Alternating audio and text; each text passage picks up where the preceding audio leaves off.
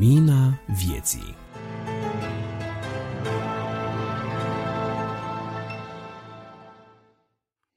Iată-ne, dragi ascultători, ajungi și la ediția din martie 2022 a revistei Lumina Vieții. Această ediție de mărțișor va atinge pe aici, pe acolo această tematică, bineînțeles, însă dincolo de toate acestea, ceea ce dorim să vă transmitem tuturor este îndemnul de a ne apropia cu toții de Dumnezeul nostru care nu obosește iertând, de Dumnezeul nostru care este gata să ne ierte, să ne primească, să ne mântuiască în dragostea sa.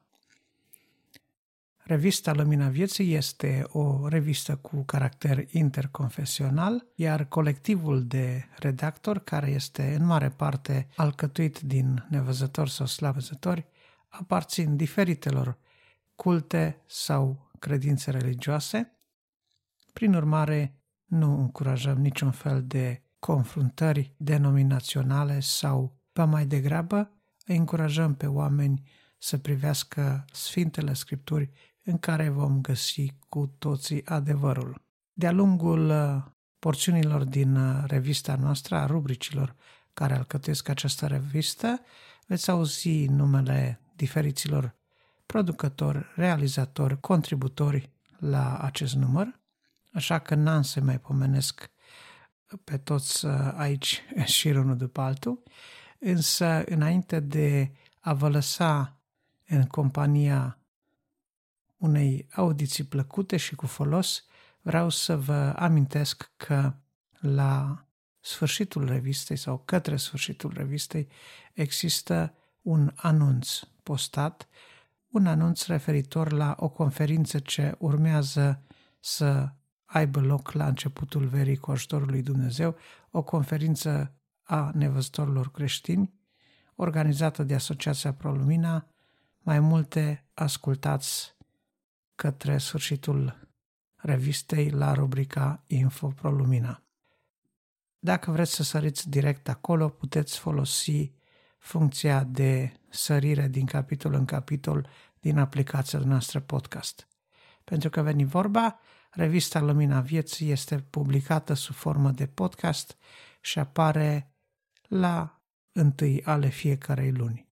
Dorința noastră este să fiți binecuvântați prin mesajul prezentat de ea și apoi să răspândiți această binecuvântare și către alții, vorbind despre revistă, făcând share, împărțind link-ul fiecare episod către prieteni cunoscuți sau către listele noastre din rețeaua socială. Fiți binecuvântați și audiție plăcută!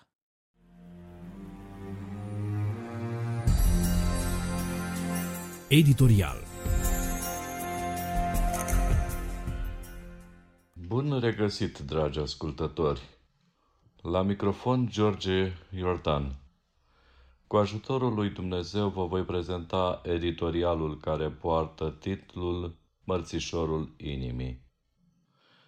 Un gând pentru domnișoare, pentru doamne, pentru mame și pentru cei care trec prin lunile anului, săptămânii, zile și clipe înnourați de vremurile tulburătoare. Vă iubim și vă adresăm din suflet aceste gânduri, un mărțișor de gând pentru inimile înfrigurate de cerul iernii. Cât de multe griji își făcea mama să nu uit mărțișoarele acasă. Eram în clasa întâi când plecam împovărat cu această grijă să nu uit mărțișoarele. Fiecare copil din clasă mergea la catedră și oferea timid și cu felul de răgălaș al vârstei de șase-șapte ani o franda tovarășei învățătoare care nu uita să arate încântare pentru fiecare model de mărțișor primit. Există un loc pe Terra căreia îi se spune primăvara eternă, un ținut unde temperatura este constantă, nu sare de 30-35 de grade și nu scade sub 10-15 grade. Ținutul Tenerife, care a câștigat denumirea de primăvara eternă. Totuși am putea să ne înălțăm gândul către frunzele copacilor care ne oferă verdele cu diferite nuanțe sau mersul prin pădurea împrimăvărată cu mirosul de verde, decât să ne tărâm gândirea printre răutățile societății actuale, invidii, vorbe jignitoare, aspirații la lucruri care nu ne ajută spiritual. De ce n-am ridicat cugetarea noastră pe aripile credinței către lucrurile promise de Domnul Isus care ne spune în Evanghelia după Ioan, capitolul 14, de la 1 la 6. Citez. Să nu vi se tulbure inima.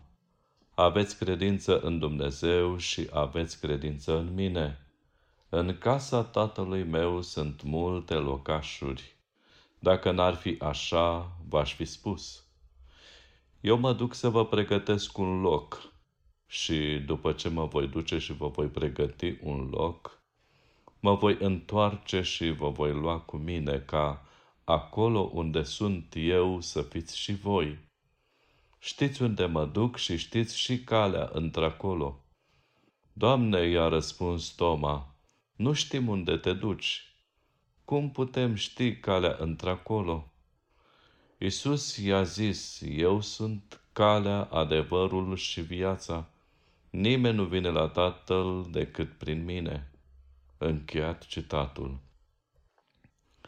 Ucenicii Domnului Isus erau întristați, frământați, tulburați de vestea pe care tocmai o primiseră că Domnul lor, învățătorul lor, cel pe care îl urmaseră timp de trei ani și jumătate, avea să-i părăsească visele lor, speranțele lor care se legaseră atât de mult de domnia celui pe care îl urmau, se năruia acum. Ei gândeau că vor fi mereu cu el, năzuiau la onoruri primite când Domnul lor vor fi ajuns în fruntea poporului și acum vestea că va fi prins și omorât acest lucru nu l-au mai reținut că a treia zi va învia, ci erau focusați pe pierderea celui mai prețios vis al lor. Aveți credință în Dumnezeu și aveți credință în mine, le spunea Mântuitorul. Scopul meu este să plec și să vă pregătesc un loc pentru fiecare. Știți unde mă duc? Îi anunțase de acest lucru în mai multe ocazii, dar Toma își deschide inima și lasă răsuflând curiozitatea spunând, nu știm unde te duci și care este calea către locul acela.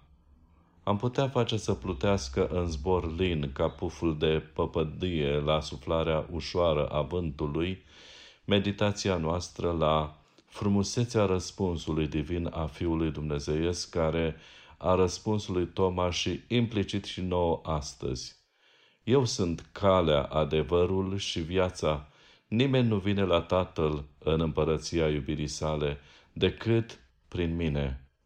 Măreața splendoare a acestei expresii constă în posibilitatea mea și a dumneavoastră de a ajunge în locul pe care Domnul Isus l-a pregătit pentru mine și pentru fiecare dintre noi. Am avut în biserica noastră un slujitor al lui Dumnezeu care și-a consacrat viața unei adevărate umblări pe calea cea îngustă. De la vârsta de 18 ani și după ce a făcut pasul de a se hotărâ să urmeze pe Domnul Isus, părinții lui i-au stat împotrivă. Cum adică să se pocăiască? A lucrat vreo șapte ani într-o fabrică a strâns bani și a cumpărat o bicicletă de care era tare mândru. Pe atunci o bicicletă era destul de rară. Să mai fie și o bicicletă de curse era ceva. Au venit hoții, i-au furat mai multe lucruri personale la care ținea foarte mult și, bineînțeles, și bicicleta. Când a văzut mama lui, a venit curioasă și întristată, l-a întrebat – ce faci acum fără lucrurile tale? Mamă, a răspuns el, bulgărele de aur nu mi l-a furat. Ce aur, măi, propăditule, unde este aurul tău? Arată-mi-l și mie. Dar fratele a răspuns, ducând mâna către inimă, aici este bulgărele de aur. E Domnul Isus în inima mea. A scos Biblia din buzunar pe care o avea mereu cu el, spunându-i, Uite, aici scrie că voi fi cu voi și aici am promisiunea că voi ajunge într-o cetate cu străzi de aur, o cetate unde este eternă fericire. Gândul acelui frate drag era bine ancurat în promisiunile lui Dumnezeu care i-au dat putere să treacă ușor peste pierderile pentru care muncise atâția ani. Motive de întristare? Da, sunt. Unele motive par pentru unii că sunt puierile, dacă se gândesc la frământările celorlalți. Comparându-le cu greutățile care le împovărează existența. Sunt oameni preocupați de unghia unui deget de la mână, care nu-i mai provoacă dureri. Însă faptul că arată discordant cu celelalte degete le dă sentimentul non-valorii și ori de câte ori vorbesc cu cineva, ascund degetul afectat. Și dacă vom compara această preocupare minoră cu cei care se confruntă cu dificultăți mai mari, cum ar fi problema unuia care este în cărucior cu retile de ani de zile și fiind nevoit să ajungă într-un loc sau altul împins de altcineva din spatele acelui cărucior, vom spune cele două suferințe sunt incomparabile și totuși sunt adevărate frământări astăzi cu privire la pierderea unei persoane dragi, facturile mai mari decât veniturile lunare, vestea că ai dobândit o boală incurabilă și acum iată războiul, de parcă pandemia nu era suficientă pentru grijile cotidiene. Ce să mai vorbim despre criza alimentară despre care se tot discută? Tulburarea ucenicilor era justificată, motivați de atâtea lucruri. Sentimentele lor legate de persoana îndrăgită cu care au petrecut trei ani și jumătate, Petru, Iacov și Ioan lăsaseră totul, și mrejile, și corăbile, și familiile, și pentru ce? să pierzi și pe Mântuitorul de care își legaseră toate visele lor. Fesele lor rămăseseră fără zâmbet, împietrite, fiecare ucenic ros în inima lui de o amărăciune care nu le mai lăsa trecerea peste pragul prezentului. Și viitorul pentru ei nu mai exista. Era întuneric, deznădejde și moarte moartea învățătorului, moartea Domnului, moartea Mântuitorului lor, moartea lui Mesia, a unsului celui iubit. Și noi ce vom face? Această întrebare aproape că nu mai avea curajul să răsară în mintea lor. Cufundați în disperare, aud glasul blând și dulce al Domnului Isus care le spune, Să nu vi se turbre inima Îndemnul dumnezeiesc răsună ca un clopățel în liniștea întunecatelor inimii, pline de adâncul frământate de gânduri negre. Aveți credință în Dumnezeu, aveți credință în mine. Și încă se mai aude glasul Domnului Isus spunând și astăzi, în casa tatălui meu sunt locașuri și nu puține. Acolo pentru fiecare întristat e un loc pregătit. Pentru fiecare nevoie există o soluție dumnezeiască, anume Luați-vă pentru puțină vreme gândul de la pierderea voastră, dezlipiți-vă inima de nevoile voastre și trăiți acest moment al promisiunii divine. Eu sunt cu voi acum, dar plec și mă voi întoarce. Știți locul unde merg și modul în care puteți ajunge în locul eternei bucurii.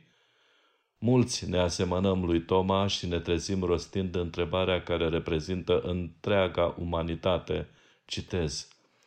Care este calea către cer? Cum ajungem să ne desprindem de realitățile de aici? Cum să ajungem acolo? Încheia citatul. Firavul clopățel a mesajului divin, abia dacă îl mai aud inimile împovărate de gerul iernei, care a înfrigurat lumea cu dorința în afara dragostei. Ascultați clopoțelul primăverii divine care răsună prin gura Domnului Isus. Domnul Isus a răspuns, Eu sunt calea, adevărul și viața, nimeni nu vine la Tatăl decât prin mine. Dragii mei, cineva spunea oricât de mare ar fi gerurile iernii, primăvara va veni din nou. Oricât de grele sunt încercările prin care treceți. Nu uitați, bulgărele de aur trebuie să fie în inima dumneavoastră, prin credința în Dumnezeu și prin credința în Domnul Isus care a murit pe cruce pentru noi și a înviat odată cu neprihănirea celor care cred. Acolo unde Domnul Isus a mers ca să ne pregătească un loc, nu vor fi temperaturi mari și nici mici. Nu vom avea nevoie să fim atenți la consumul de gaz sau a curentului, nici grija zilei de mâine, ci bucuria unei primăveri nesfârșite, pentru că vestitorul primăverii sufletului înghețat de gerul păcatelor, anume Domnul Isus, a fost crezut, a fost iubit și pus în locul unde trebuie să trăiască, în inimă, ca un mărțișor care este așezat cu grijă pe piept ca vestitor al bucuriei. Acum suntem încă în iarna aceasta. Fiecare o simte în felul lui că e dependent de altcineva, că și-ar dori să împartă singurătatea cu cineva, că vârsta senectuții sau din potrivă a tinereții cu problemele ei, dar, dragii mei, aduceți tulburările dumneavoastră în rugăciune către Domnul iubirii care poate să nască primăvara iertării în orice inimă. Credeți-l, iubiți-l, pentru viața sa jertfită pe altarul dreptății dumnezeiești și vă veți împrimăvărea nădejdea, viitorul și chiar clipele actuale. Dumnezeu să vă binecuvânteze. Amin.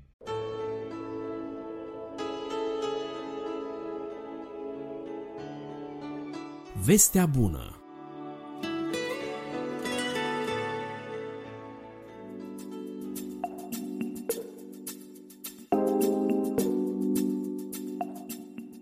pentru dumneavoastră la rubrica Vestea Bună, Adi Tămoșan din nou la microfon.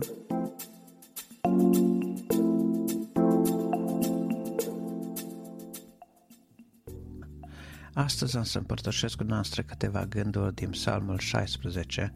Acesta este unul din psalmii mei favoriți pentru că vorbește despre starea obișnuită a Sfântului.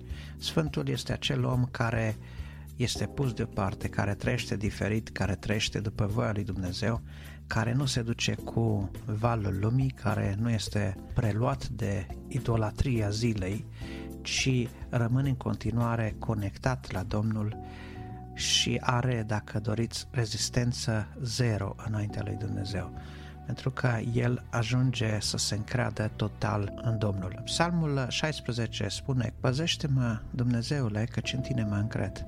Eu zic Domnului, Tu ești Dumnezeul meu, Tu ești singura mea fericire. Sfinții care sunt în țară, oamenii evlavioși sunt toată plăcerea mea. Idolii se înmulțesc, Oamenii aleargă după Dumnezei străini, dar eu nu aduc jerfele lor de sânge și nu pun numele lor pe buzele mele. Domnul este partea mea de moștenire și paharul meu. Tu îmi îndrepți sorțul meu. O moștenire plăcută mi-a căzut la sorți frumoasă moșie mi-a fost dată. Eu binecuvintez pe Domnul care mă sfătuiește, căci până și noaptea îmi dă îndemnuri în inimă. Am necurmat pe Domnul înaintea ochilor mei când este El la dreapta mea, nu mă clatin. De aceea inima mi se bucură, sufletul mi se veselește și trupul mi se odihnește în liniște căci nu vei lăsa sufletul meu în locuința morților, nu vei îngădui ca prea iubitul tău să vadă putrezirea. Îmi vei arăta cărarea vieții. Înainte feței tale sunt bucurii nespuse și desfătări veșnice în dreapta ta. Iată aceste cuvinte cântate de David în acest psalm minunat, sunt, dacă vreți, cuvintele care descriu starea obișnuită a Sfântului.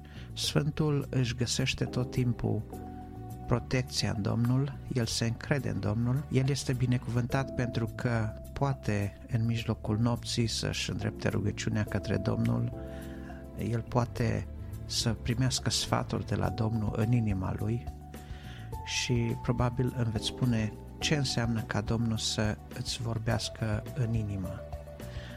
Domnul îți vorbește în inimă atunci când tu ești plin de cuvântul Lui și în liniștea nopții, gândindu-te la lucrurile din viața ta, la situațiile din viața ta, Dumnezeu decantează în viața ta exact acel, acea scriptură potrivită ca ea să lumineze, să lumineze în mintea ta, în inima ta, exact ca o lumină în întuneric.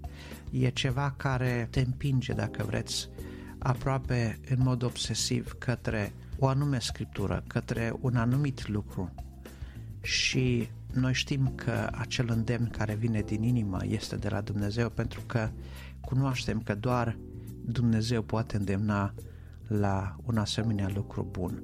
Noi cunoaștem vocea lui Dumnezeu dacă petrecem timp îndelungat cu El în prezența Lui. Oamenii cu rezistență zero, spuneam, sunt cei care pot ajunge în starea aceasta, să simtă bucurie permanentă înaintea lui Dumnezeu, să simtă desfătare, pentru că oamenii aceștia și-au predat viața total lui Dumnezeu, s-au încrezut total, ei au mers pe mâna lui Dumnezeu și Dumnezeu vorbește aici despre un sorț, ce mi-a căzut la sorț. Mulți dintre noi simțim că viața noastră, cu bune, cu rele, așa cum este ea, este ca un sorț, cum e soarta, spunem noi. Această soartă care de multe ori e ca rezultatul unui sorț, această soartă în mod negreșit poate fi o soartă bună pentru noi atâta vreme cât suntem lângă Domnul și cât El aruncă sorțul pentru noi. Noi suntem gata să primim de la El ceea ce ne dă El și noi știm că dacă vom primi ceea ce ne dă El, este o moștenire plăcută, este ceva prețios pentru noi. Pentru că moștenirea pe care o avem noi vine prin Domnul Isus Hristos care a murit pentru noi. Și atât dacă îl primim pe Domnul Isus Hristos, totdeauna viața noastră va reflecta sorțul potrivit, acel sorț influențat de Dumnezeu, dacă vreți. Partea bună, partea corectă, fața corectă a monedei. De aceea, haideți astăzi, când stăm înaintea lui Dumnezeu, să-i mulțumim lui Dumnezeu pentru că ne putem încrede în El. Vedeți, oamenii sfinți, evlavioși din țară era bucuria lui David pentru că ei simțeau la fel în privința lui Dumnezeu, practicau la fel aceeași sfințenie, aceeași grijă deosebită pentru relația cu Dumnezeu. Oamenilor astăzi le, le lipsește grija deosebită pentru relația cu Dumnezeu. Oamenii se îngrijesc de foarte multe lucruri astea, se îngrijesc de bunul mers al serviciului, al carierei, al familiei, al finanțelor, de bunul mers al investițiilor și așa mai departe. Oamenii se îngrijesc tot mai puțin de bunul mers al relațiilor cu Dumnezeu. De aceea astăzi haideți să ne îndreptăm inima în direcția potrivită și să-i spunem Domnului nostru că El ne arată cărarea vieții, așa cum spune ultimul verset, că El nu va îngădui ca sufletul nostru să rămână în locuința morților, noi suntem prea iubiții Lui și din putrezirea acestei lumi, din această lume care în mod inevitabil este afectată de descompunere în toate punctele de vedere, inclusiv cea morală, Dumnezeu ne scoate, Dumnezeu ne ridică. El ne va învia în ziua aceea. Iată câteva gânduri care cred că vor mângâia inima celor care cunosc Scripturile, Dacă vi se pare că limbajul folosit astăzi este puțin prea abstract, este oarecum uh, fără legătură unul cu altul, nu rămâne decât să începeți chiar de astăzi să citiți Cuvântul lui Dumnezeu, să înțelegeți Cuvântul lui Dumnezeu și cu siguranță că în scurt timp un astfel de mesaj vi se va părea cât se poate de închegat, de legat, pentru că vorbim despre Dumnezeu, folosind cuvintele Scripturii, folosind cuvintele lui Dumnezeu. Așa că să nu uităm de starea obișnuită a Sfântului. Înaintea Domnului sunt bucurii nespuse, sunt desfătări veșnice la dreapta Lui. El este fericirea noastră. Domnul Dumnezeu este fericirea noastră. Oh, Doamne, de-ar ținti oamenii la această fericire. Fericirea Sfântului este asta în prezența lui Dumnezeu. Amin.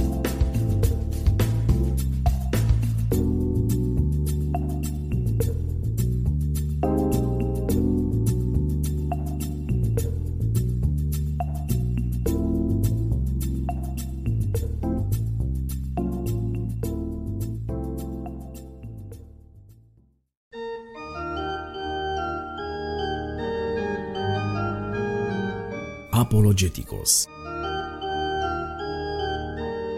Bun găsit, dragi ascultători! Eu sunt Bogdan Suciu și în cele ce urmează, cu ajutorul lui Dumnezeu, voi fi gazda dumneavoastră la rubrica Apologeticos, în cazul căreia aș vrea să vă aduc în atenție, foarte pe scurt, câteva gânduri legate de cel de-al patrulea capitol al cărții De ce sunt creștin, carte coordonată de Norman Geisler și Paul Hoffman. Acest al patrulea capitol este intitulat De ce cred că Dumnezeu există și este scris de William Lee Quick. Autorul își propune să răspundă acestor întrebări cu argumente științifice, filosofice și biblice.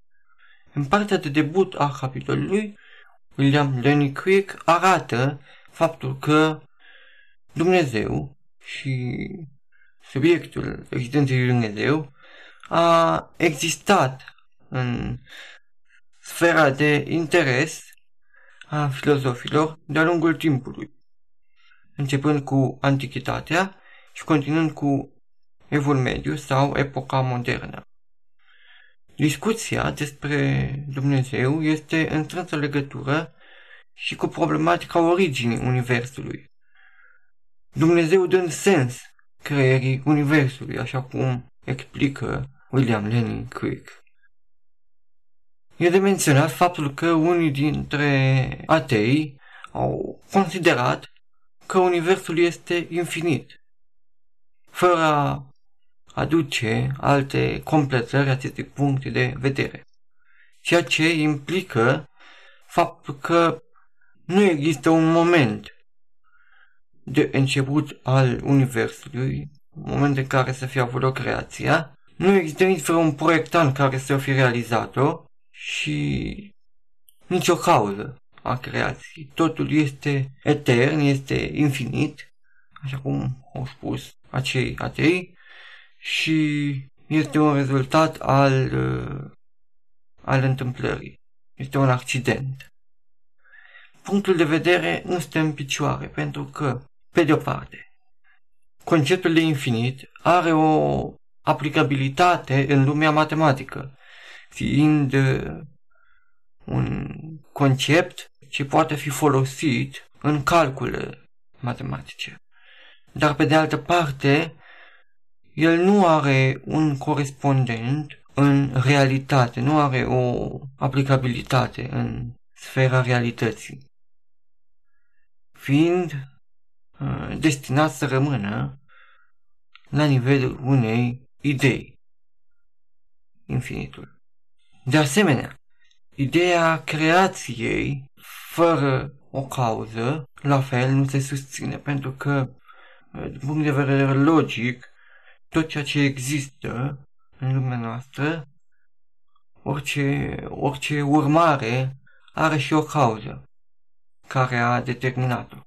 Totodată, același lucru se poate spune și despre ideea că nu ar exista un moment de început ceea ce nu se poate, pentru că orice lucru în lumea în care noi trăim, are un moment în care a început, explică uh, William Lee Crick. Sau, așa cum spune vorba românească, o vorbă cunoscută, orice are un început. Practic, este aceeași idee. Vorbind despre acest început, oamenii de știință, într-o mare majoritate, au căzut de acord asupra faptului că momentul zero, cum a mai fost el numit, a fost în urmă cu aproximativ 15 miliarde de ani și a reprezentat un fenomen intrat în conștiința oamenilor de știință cu numele de Big Bang, ceea ce înseamnă mare bubuitură. Acest Big Bang a însemnat practic o explozie care a dat naștere Universului. Acum, o altă problematică ce s-a pus în discuție a fost dacă există ceva, dacă există cineva, o formă de inteligență care să fie coordonat, să fie proiectat acest proces, acest uh, demers de creare a Universului. Și au existat mai multe puncte de vedere. Unele persoane au considerat că Universul este un rezultat al întâmplării, este un, un accident, fără să fie existat um, un proiectant. Alții au considerat că există totuși un, un, o anumită ordine în univers și există un proiectant, o persoană care, o entitate, o inteligență care a stat la baza uh, creierii universului și care a influențat întregul, întregul demers. Autorul uh, aduce numeroase argumente, argumente din sfera matematicii, argumente din zona filosofiei, argumente raționale care să argumenteze, să explice idei, fiecare dintre aceste puncte de vedere, atât uh, perspectiva potrivit căreia creația este un rezultat al întâmplării, uh, cât și perspectiva potrivit căreia uh, există o ordine și există și un proiectant care stă la baza acestei, acestei ordini. Sunt aduse atât puncte de vedere pro, cât și puncte de vedere contra fiecărei, fiecărei perspective, cititorul fiind invitat să le descopere, să le aprofundeze pe fiecare în parte, să ne recomandate surse bibliografice eh, pe care cei care doresc să continue studiul le pot eh, accesa. Dar ceea ce e foarte important, faptul că, dincolo de argumentele ce țin de dimensiunea rațională a discuției, important este și apropierea, important este și apropierea de Dumnezeu a fiecărui om în parte. Faptul că, pe lângă înțelegerea, acceptarea în plan intelectual a existenței lui Dumnezeu, este necesar ca fiecare să se apropie în mod personal de el, să construiască o relație cu acesta. Pentru că, spune William Lenny Quick, Dumnezeu se apropie de fiecare în parte personal și concluzionează autorul cu o ultimă problematică. Și se întreabă dacă oare oamenii care nu au o educație, nu au o pregătire intelectuală care să le îndrepte interesul și zona de preocupare către aceste argumente științifice. Oare acei oameni pot avea convingerea existenței lui Dumnezeu? Răspunsul pe care îl dă autorul este unul afirmativ, susținând faptul că, într-adevăr, acest lucru este posibil prin apropierea personală de Dumnezeu, prin intermediul Bibliei. Și la fel de interesant și un alt gând care mi-a atras atenția, acela că personajele Bibliei, cum e de exemplu Moise sau Avraam sau știu și eu, David, nu și-au pus problema existenței lui Dumnezeu. Ei l-au experimentat direct și convingerile lor, acțiunile în care erau implicați, activitățile pe care le realizau, aveau la bază acest fapt al existenței lui Dumnezeu, pe care, așa cum am spus, l-au experimentat direct și nu s-a pus problema contestării acestei, acestei experiențe.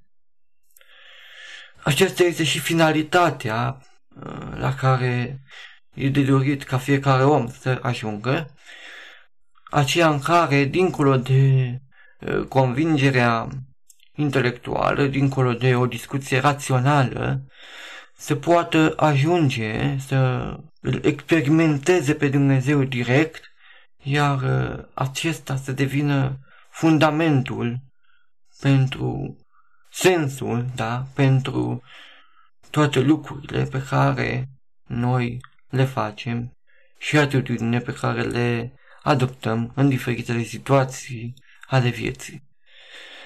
Acestea sunt câteva gânduri foarte, foarte sintetice despre un capitol complex, despre un capitol amplu al cărții De ce sunt creștin, un capitol bogat în perspective științifice, în perspective filozofice, un capitol documentat, un capitol pe care vă recomand să îl citiți pentru a înțelege mai clar toate punctele de vedere care au fost exprimate și pentru a vă putea apropia uh, mai în detaliu de acest subiect de altfel complex al existenței lui Dumnezeu și al implicațiilor ce decurg din aceasta. Cartea este accesibilă ascultătorilor nevăzători ai revistei Lumina Vieții, fiind digitalizată la Oradea. Acestea fiind puse, vă mulțumesc pentru atenția acordată. Dumnezeu să vă binecuvânteze toate cele bune. Lapte și bucate tare. Bun găsit la rubrica Lapte și bucate tare. În continuare veți uh, asculta un scurt mesaj prezentat de păstorul Florin Ciochină de la Biserica Pentecostală Cezarea Reșița. Căzut de oboseală, pasaje biblice Isaia 43 cu 18 la 19 și Evrei 12 cu 2 la 3. Necazul poate avea consecințe destructive dacă eu decid să rămân blocat în trecut. Prin prorocul Isaia Dumnezeu a spus Nu vă mai gândiți la ce a fost mai înainte și nu vă mai uitați la cele vechi. Iată, voi face ceva nou și gata să se întâmple. Să nu-l cunoașteți voi oare?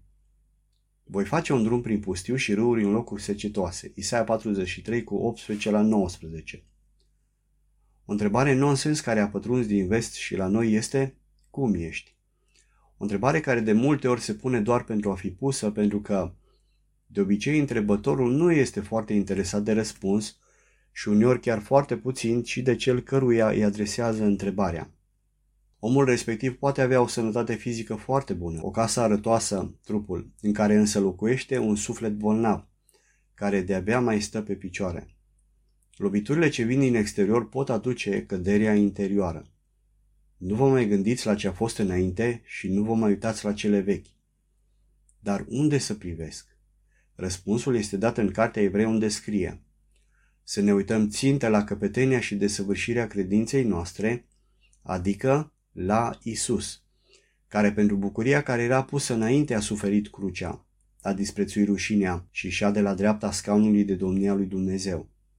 Uitați-vă dar cu luare aminte la cel ce a suferit din partea păcătoșilor o împotrivire așa de mare față de sine, pentru ca nu cumva să vă pierdeți inima și să cădeți de oboseală în sufletele voastre. Evrei 12 cu 2 la 3 Oamenii care și-au pierdut inima sunt oamenii care trăiesc din punct de vedere fizic, dar nu se pot bucura de viață, deoarece în lumea lor interioară, care este cât se poate de reală, sunt rămași în trecut, la locul acelui necaz de care au avut parte cândva. Un astfel de exemplu este descris în Evanghelia după Luca, capitolul 24, versetele 14 și 18 la 19, unde de trei ori scrie că ucenicii lui vorbeau între ei despre tot ce se întâmplase. Nu știi ce s-a întâmplat în el zilele acestea? Ce le-a zis el? Și ei au răspuns, ce s-a întâmplat cu Isus din Nazaret care era un proroc puternic în fapte și în cuvinte, înaintea lui Dumnezeu și înaintea întregului norod. Isus era cu ei, vorbea cu ei, iar ei vorbeau despre el ca fiind Isus cel din trecut. Nu sunt oare și eu la fel? Vorbesc cu el prin rugăciune azi, acum, dar știu eu sigur că el nu mai este cum a fost cândva. Și astfel, din cauza gândirii greșite, nu mă bucur de Isus care este cu mine în fiecare zi. Scopul acestor gânduri este să contribuie la aducerea vindecării interioare, a bucuriei de viață, în așa fel încât omul să fie sănătos nu doar fizic, ci și la nivelul sufletului și al Duhului, prin ațintirea privirii, prin concentrarea asupra Domnului Isus. El a suferit pe nedrept și se părea că până și tatăl l-a uitat. Dar aceasta a fost până la o vreme, după care Dumnezeu a intervenit în viața lui și totul a revenit la normal. Trei concluzii.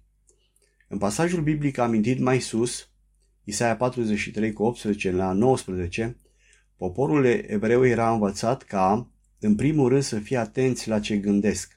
Nu vă mai gândiți la ce a fost mai înainte. Blocarea în trecut și privirea spre ce s-a petrecut cândva le fura prezentul și viitorul, deoarece în mintea lor se întorceau spre trecut mereu și mereu pe aceleași căi bătătorite de gândurile lor. Și eu am nevoie să mut privirea interioară din trecut spre viitor, dinspre necas spre Dumnezeu și să mă încred într-un Dumnezeu atotputernic și în promisiunile lui din cuvânt. În al doilea rând, poporul evreu era învățat ca să îl creadă pe Dumnezeu pe cuvânt. Voi face un drum prin pustiu. Pustiul este o reprezentare a necazului tău în care poate ai rămas blocat și din care nu mai poți să ieși prin puterea ta. Dar așteaptă-te și crede că Dumnezeu va veni și în ajutorul tău. Dar Dumnezeu spunea, voi face un drum. Altfel spus, Dumnezeu face drumul, dar eu trebuie să îl parcurg. Este acea luptă interioară că atunci când realizez că gândirea mea iarăși fuge spre trecut, eu să-mi îndrept privirea iar și iar spre Isus, spre promisiunile Lui, spre Duhul Lui cel Sfânt care sigur mă va ajuta. Iar în al treilea rând, poporul evreu era învățat ca să spere în imposibil. Voi face și râuri în locuri secetoase. Este exact cum scrie despre Avram în Romani 4 cu 18 că nădăjduind împotriva oricărei nădejdi, el a crezut și astfel a ajuns tatăl multor neamuri, după cum i se spusese, așa va fi sămânța ta. Și eu cred și astfel sigur ajung acolo unde Dumnezeu mă vrea să fiu. Ce vrea să însemne aceasta? Dintr-o situație cum nu se poate mai ria, cred eu, Dumnezeu va scoate ceva foarte bun. Așa poate să fie și viața ta. Ești poate încercat acum, dar mâine totul poate să fie altfel din momentul în care Dumnezeu va interveni și în ajutorul tău. În plângerile lui Ieremia 3 cu 57 scrie că În ziua când te-am chemat, te-ai apropiat și ai zis, nu te teme. Cheamă-L chiar acum pe Dumnezeu și așteaptă-te chiar azi la o intervenție deosebită din partea Lui și Dumnezeu să te ajute la aceasta. Amin profunzimi.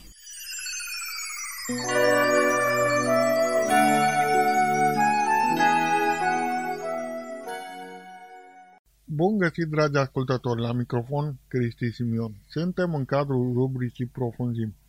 avem o poezie recitată de Viorica Dragaru, clipa de adevăr cu Dumitru Tudorache și o meditație de Carmen Motora. Haideți să ascultăm spre slava lui Dumnezeu.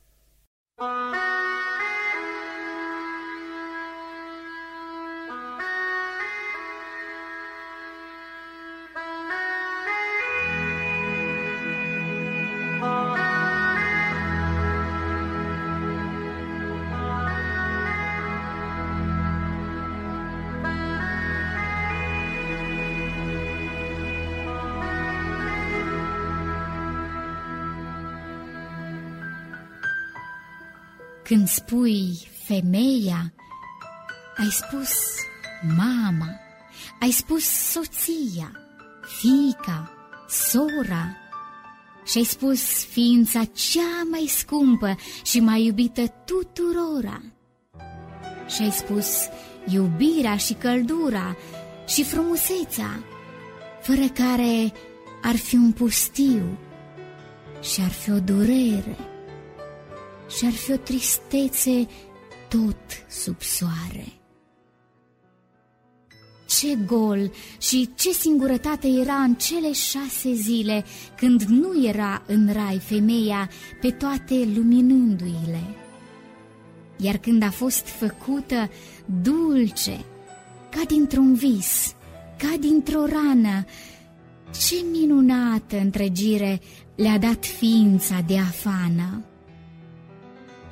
E adevărat că prin femeie a mai venit și întristarea. Dar fără ea n-ar fi nici viața și n-ar fi binecuvântarea, n-ar fi cântarea, nici sărutul, nici dor, nici lacrimă sub stele și ce-ar fi lumea fără acestea? Și ce-ar fi viața fără ele? Nu o întristați, ci mângâiați-o și ajutați-o cu iubire să-și ducă sarcina și crucea frumos și ea spre mântuire. Căci când ea plânge, toate, toate sunt chinuite și întristate, iar când zâmbește ea, ce cântec și ce lumină vine în toate! Fii binecuvântată, dulce și scumpă mamă și soție, și sora, și fetița noastră, fiți fericite pe vecie. Cu lacrimi sărutăm obrajii și ochii voștri în sărbătoare și întreaga dragoste ne opunem pe al vostru suflet ca o floare.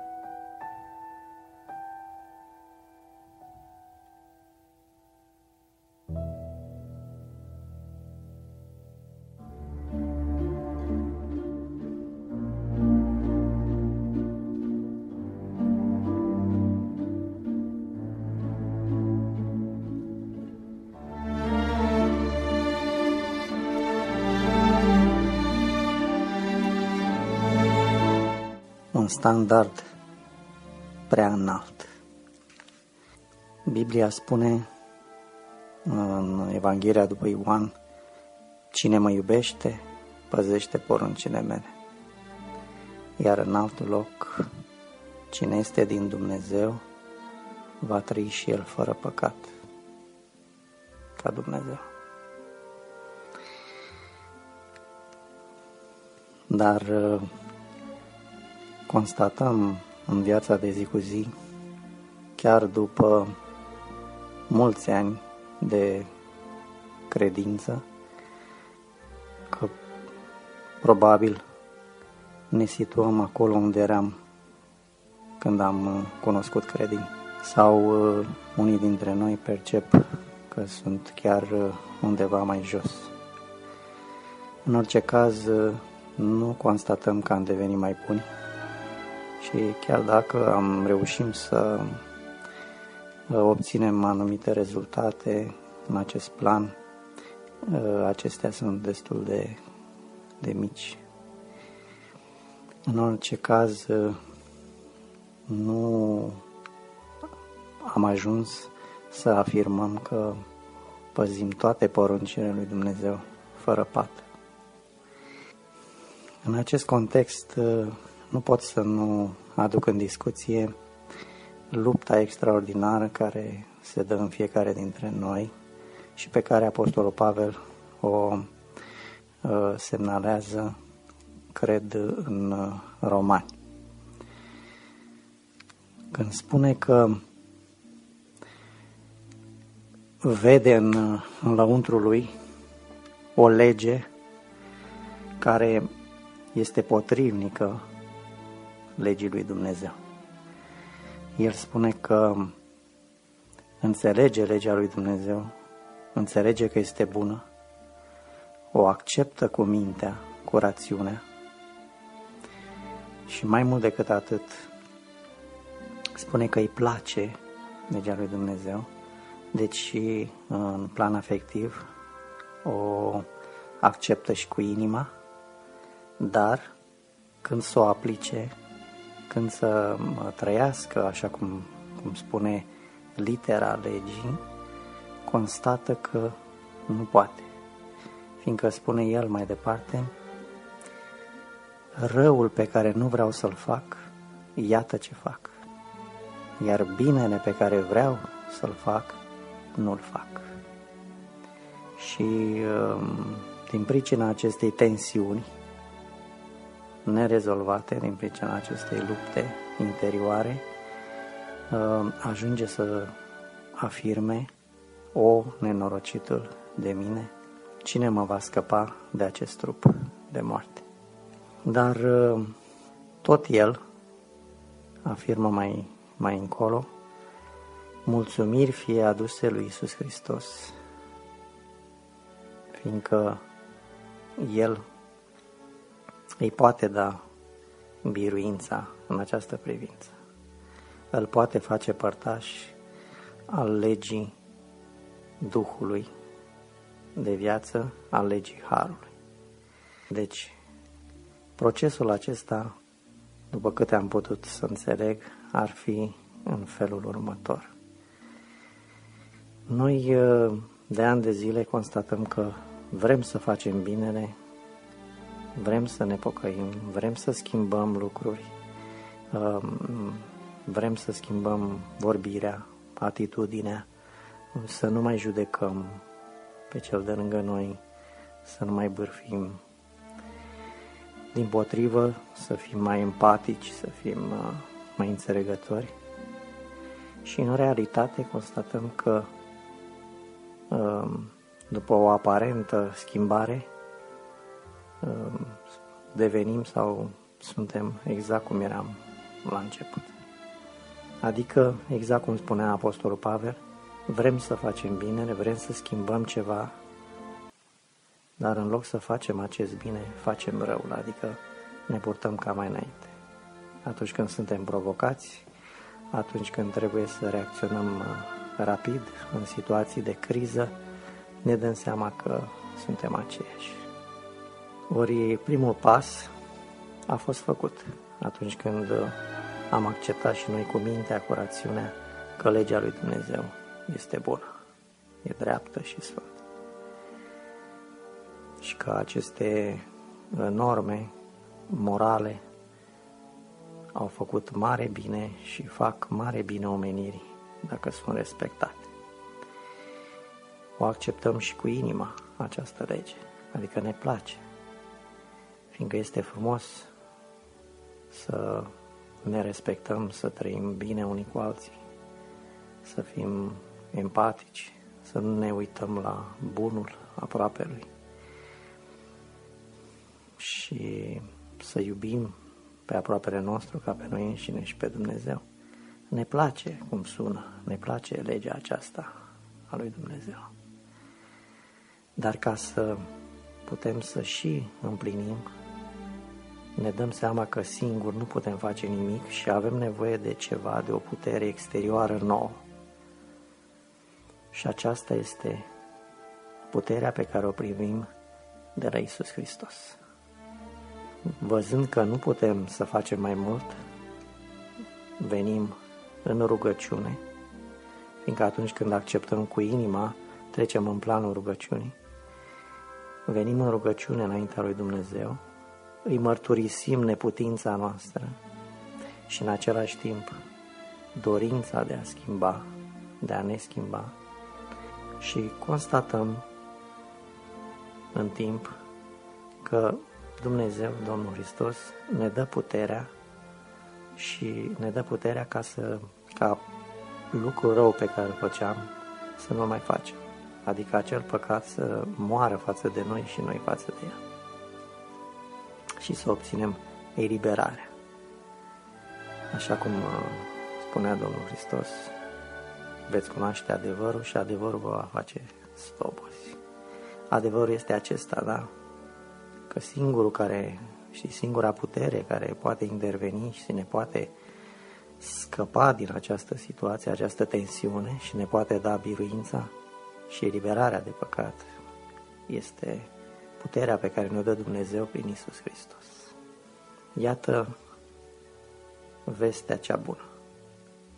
Sigur că lucrul acesta nu se face peste noapte, se realizează tot în cadrul unui proces de-a lungul întregii vieți, dar sunt, putem spune că sunt oameni care au obținut biruință în privința aceasta și de ce nu am putea și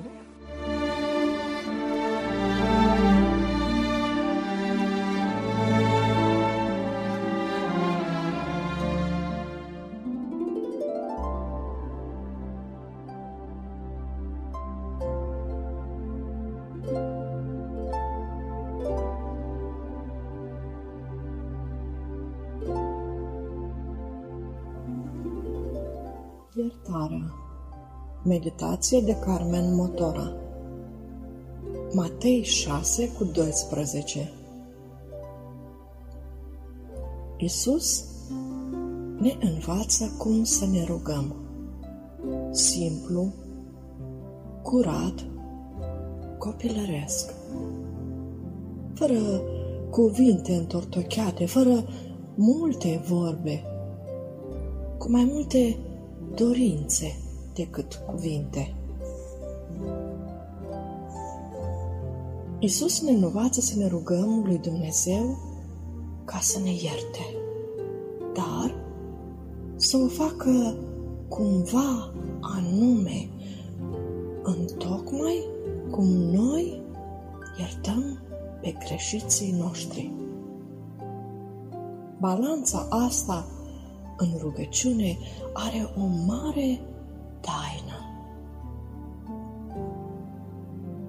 Isus nu emite o dorință, niciun principiu. El ne învață o rugăciune ce presupune o certitudine, că noi vom ierta pe cei ce ne greșesc, fără așteptări de la ei, fără implorări sau îngenunchieri. Doar vom ierta.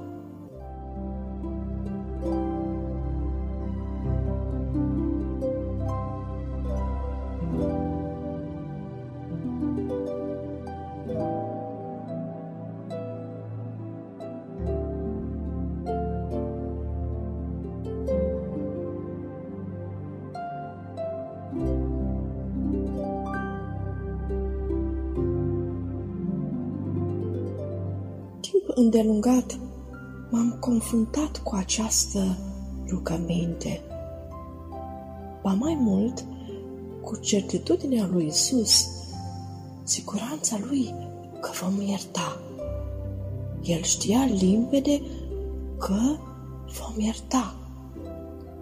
Așa că ne-a învățat să cerem iertare lui Dumnezeu în baza iertării oferite. Ea este moneda cu care cumpărăm iertare de sus. Dar cum știa Isus asta că vom ierta? Și așa vom putea fi iertați. Răspunsul a venit simplu. Doar cu câteva cuvinte mai sus, rugăciunea șoptește Tatăl nostru. Când Dumnezeu ne e Tată, putem ierta. Tata ne schimbă natura, pretențiile noastre, părerile noastre, bătutul cu pumnul în masă, strigarea de nedreptate, toate, toate se pierd în iertare. Și iertarea e natura noastră. Și ne iartă nouă greșelile noastre, precum și noi iertăm greșiților noștri.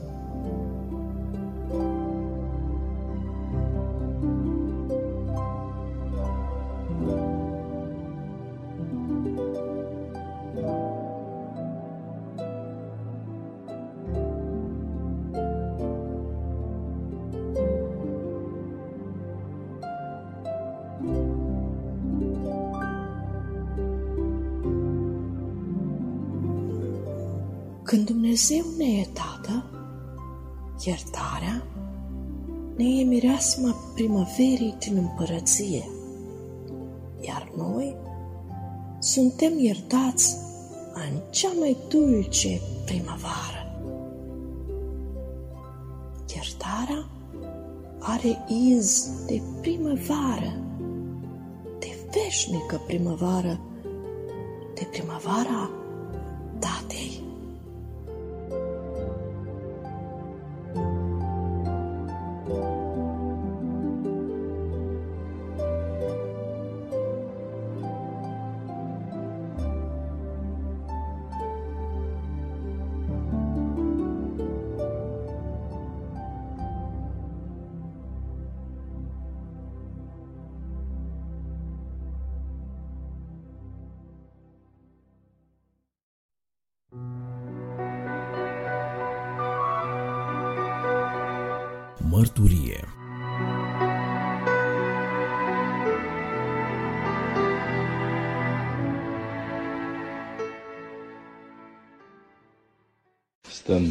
Vorbă cu familia Dobra, frații și prietenii noștri în Domnul. Ne cunoaștem de ceva vreme, am lucrat împreună o perioadă bună de timp și încă Dumnezeu ne-a așezat în această frumoasă lucrare între nevăzători, o familie care s-a ocupat bună parte de timp de un grup de nevăzători din Alba Iulia și cred că o să ne spună mai mult fiecare dintre ei. Numesc Florica Dobra, din Alba Iulia. Ce ai putea să spui așa de când uh, l-ai cunoscut pe Traian, de exemplu? Cum ți s-a părut uh, activitatea aceasta cu nevăzătorii, ca și soție în care soțul tău a fost implicat? Ca și soție, de multe ori am văzut în el Râvnă, așa, nu? o râvnă, râvnă pentru da. a ajuta nevăzătorii. Mhm, mhm. De A, multe asta ori s-a putea- simțit și din afară, Da. deci râvna asta și noi am De simțit. multe ori, foarte mult, pe mulți nevăzători a ajutat uh, inițierea calculatorului. Mhm. Și mă uitam de, așa la uh, câtă răbdare avea. Că eu când, din umbră, când îl vedeam, parcă nu mai aveam răbdare să... Așa să vad ce facea el. Mhm. Și el era foarte dedicat pentru să ajute foarte mulți nevăzători. Traian, ce putea să spui tu despre lucrarea asta în care ați fost implicați? În primul rând, mulțumesc Domnului pentru posibilitatea aceasta care mi-a dat-o ca să fiu alături de prietenii mei nevăzători și doresc ca și în continuare să pot să fiu alături de ei. Uh, Traian lucrează de foarte multă vreme la digitalizarea cărților împreună cu uh, fratele Jurcuț Petrică, Simeon Cristi și au uh, adus un aport uh, formidabil la întregirea numărului fonotecii noastre a nevăzătorilor, care la ora actuală, din câte știu, a depășit numărul de 1000 și vreo 200 de titluri de cărți. Așa că, având un număr atât de mare de, de cărți, Traian a fost uh, implicat în această lucrare. Spuneam mai devreme, pe lângă faptul că uh, nu este ușor să întreții un grup de nevăzători uh, vinere sau sâmbătă de sâmbătă. Vineri seara ne întâlneam, dar nu l-am întreținut eu. Am fost într-o colaborare bună și cu alți frați din Alba Iulia, dar acum grupul s-a oprit din cauza că gazda unde am fost 15 ani cu grupul a trecut la Domnul. Mhm. Sora Nuța Fântânaru ne-a găzduit 15 ani, în fiecare vineri seara mergeam acolo și a fost uh, o părtășie plăcută din mai multe biserici, au fost și frați nevăzători, au venit și uh, frați și surori văzători și ne-am adunat chiar în, în scara blocului unde erau multe familii de nevăzători și mulțumim Domnului pentru perioada aceea. Dacă ai putea să spui câte ceva despre felul în care l-ai cunoscut pe Domnul Isus uh, Traian și poate și Florica după aceea să spună câte ceva. Pune tu, Florica. Eu am uh, crescut într-o familie creștină și la 18 ani am luat botezul în apă. La 16 ani am rămas nevăzătoare și am fost revoltată potriva lui Dumnezeu că în 16 ani am văzut normal și de acolo s-a întrerupt toate viziunile și da. toată perspectiva asupra da, vieții. Asupra vieții. Și așteptările, și... ca și noi toți. Toți am avut cam aceea. Și am fost revoltat împotriva lui Dumnezeu. Că de ce o îngăduit, de ce tocmai mie, când aveam viața înainte, toate s-au întrerupt. Dar cu timpul am obișnuit. Și am văzut în asta are Dumnezeu de lucrat în viața mea. Și am plecat la școală la Arad. Acolo am avut familii care au fost apropiate și m-au dus la biserică. Am avut o legătură cu frații, cu surorile.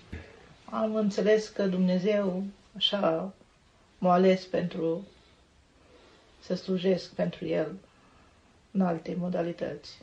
Care este slujirea în care te regăsești cel mai mult, așa, în viața asta de uh, credincioasă de acum?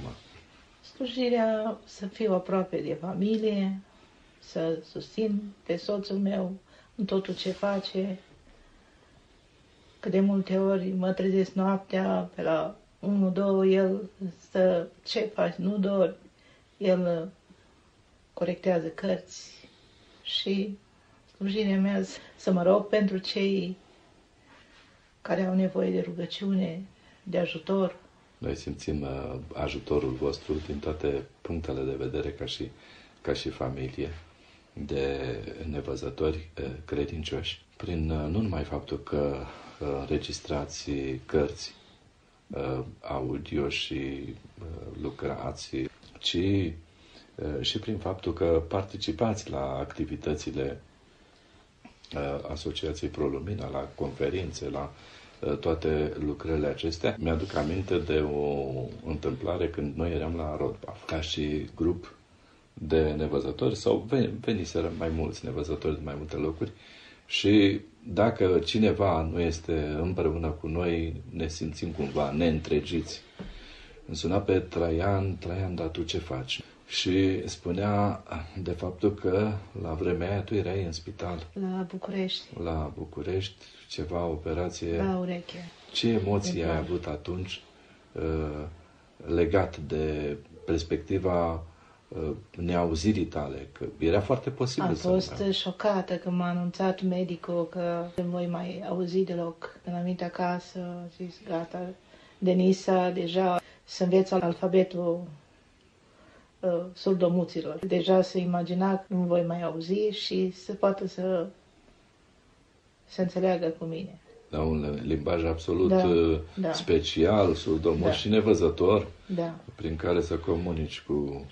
Câți ani au trecut de atunci, Florica? 11. 11, 11 ani. Mare Dumnezeu. Când a sunat Traian și mi-a zis, vezi că sunt în, uh, în cameră cu George și cu frații și ne rugăm pentru tine atât m-a încurajat atunci, a zis, Dumnezeu ascultă rugăciunea lor și va fi bine. Mare lucru.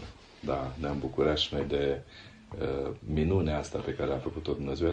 Da, ne-am bucurat de succesul acesta, de faptul că, uite, și asta n-a fost numai singura minune care a fost în viața voastră, ca și familie, multe alte lucruri, dar aș vrea, Traian, dacă ai putea să spui cum a lucrat Dumnezeu minunea întoarcerii tale la, la El. Cum ai putut tu să-L cunoști pe, să-L cunoști pe Domnul Isus? A fost o perioadă în care mergeam la Biserica Ortodoxă, mergeam la fiecare duminică, mergeam la liturghie. Într-o zi am mers de la locul de muncă unde lucram cu o colegă ca să mă duc la film. Ea m-a invitat la ea acasă și fică s-a m-a chemat la o evangelizare și am zis că na, trebuie să mă duc la film. Zice, lasă filmul în seara asta și ai la o evangelizare. Și am întrebat câți preoți vin. Eu nu știam de evangelizare. Eu știam că atunci când e un, o liturghie mai deosebită, vin mai mulți preoți. Mm-hmm. Și sora respectivă a zis că acolo nu e cu preoți și vină să vezi. Și m-am dus, m-am dus acolo la biserică, m-am uitat, nu era nici icoană, nici preot, ceva deosebit, diferit și am primit o Biblie și după aceea am început să citesc, atunci vedeam, asta fiind în 90. Mm. Și am început să citesc Biblia, am început să particip și la studiul biblic pe la Biserica Baptistă și încet, încet mi-am dat seama că trebuie să împlinesc ce scrie în Sfânta Scriptură și în, în 1992 m-am botezat. Un an după mine. În 91 am fost eu, tu în 92. Suntem aproape. Cum ai cunoscut-o pe Florica? Pune tu, Florica, cum l-ai cunoscut? Uh, eu din Suceava. S-a organizat un grup de la Suceava. Se făcea o conferință cu oameni cu dizabilități la Vârlat. Să mergem și noi. Și ne-am dus acolo la conferințe la Bârlad și acolo de la conferință ne-au scos în parc. Și aveam pe pături, stăteam acolo cu colegile mele de la Suceava și vine Traiana. Vine și zice, am un loc și eu aici pe pătură, lângă voi. și am zis că nu, nu este loc. Seara, la masă, vine Traian și se pune la, lângă mine la masă. Și au intrat în vorbă cu mine, m-a întrebat de unde sunt, mă. Și atât a fost, că eu când s-o îngătat de mâncat, m-a ridicat și am plecat cu colega mea. Și după aia, Traian a cerut numărul de telefon de la o, un coleg de serviciu de la Suceava și m-a sunat și atunci am început să vorbim la telefon. Vorbim de iunie până în octombrie am făcut nunta. Deci ai fost uh, perseverent, trainer, nu te-ai lăsat. Dacă nu, te-a primit pe pătură, nu? Acum să spun varianta mea. Așa.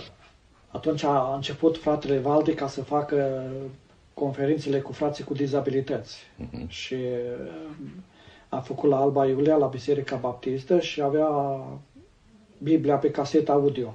Și am luat un set de casete și le-am dus la un prieten nevăzător. Atunci am început să mă obișnuiesc cu nevăzătorii.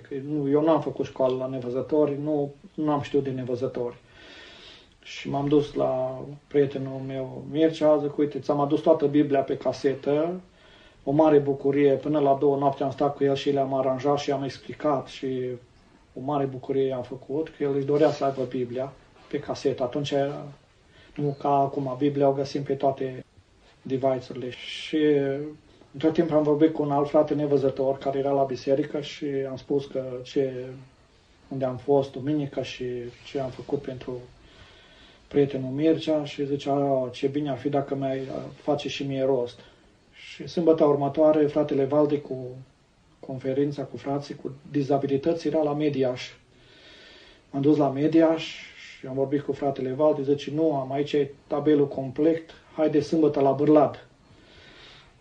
Și sâmbătă următoare m-am urcat pe tren și m-am dus până în Bârlad și acolo la Bârlad, în așteptarea începerii conferinței, m-am cunoscut cu grupul de frați de la Suceava și, cum a spus soția mai înainte, am fost în parc și acolo mi-am povestit un pic și apoi la masă și după aceea am povestit prin telefon. Uh, am vorbit mult la telefon, aveam acces la telefon, lucrând Mhm. la Poștă. poștă. Ne-am și rugat mult și mulțumim lui Dumnezeu că au trecut 26 de ani de când suntem împreună. Dumnezeu ne-a binecuvântat cu două fete, am trecut și prin greu, dar mulțumim lui Dumnezeu că El a fost cu noi. Care a fost greu, cel mai greu prin care ați trecut ca și familia, dacă ați putea să treceți așa Când în am revistă? stat cu Beatrice șase săptămâni în Cluj la spital, atunci a fost cel mai greu pentru mine. Și tu, și tu erai cu cealaltă parte Da, da, da. acasă. Da. Pentru mine e așa o surpriză ca nevăzător uh, să fii în spital cu un copil să îngrijești de el La șapte ani. Șapte ani la avea. șapte ani.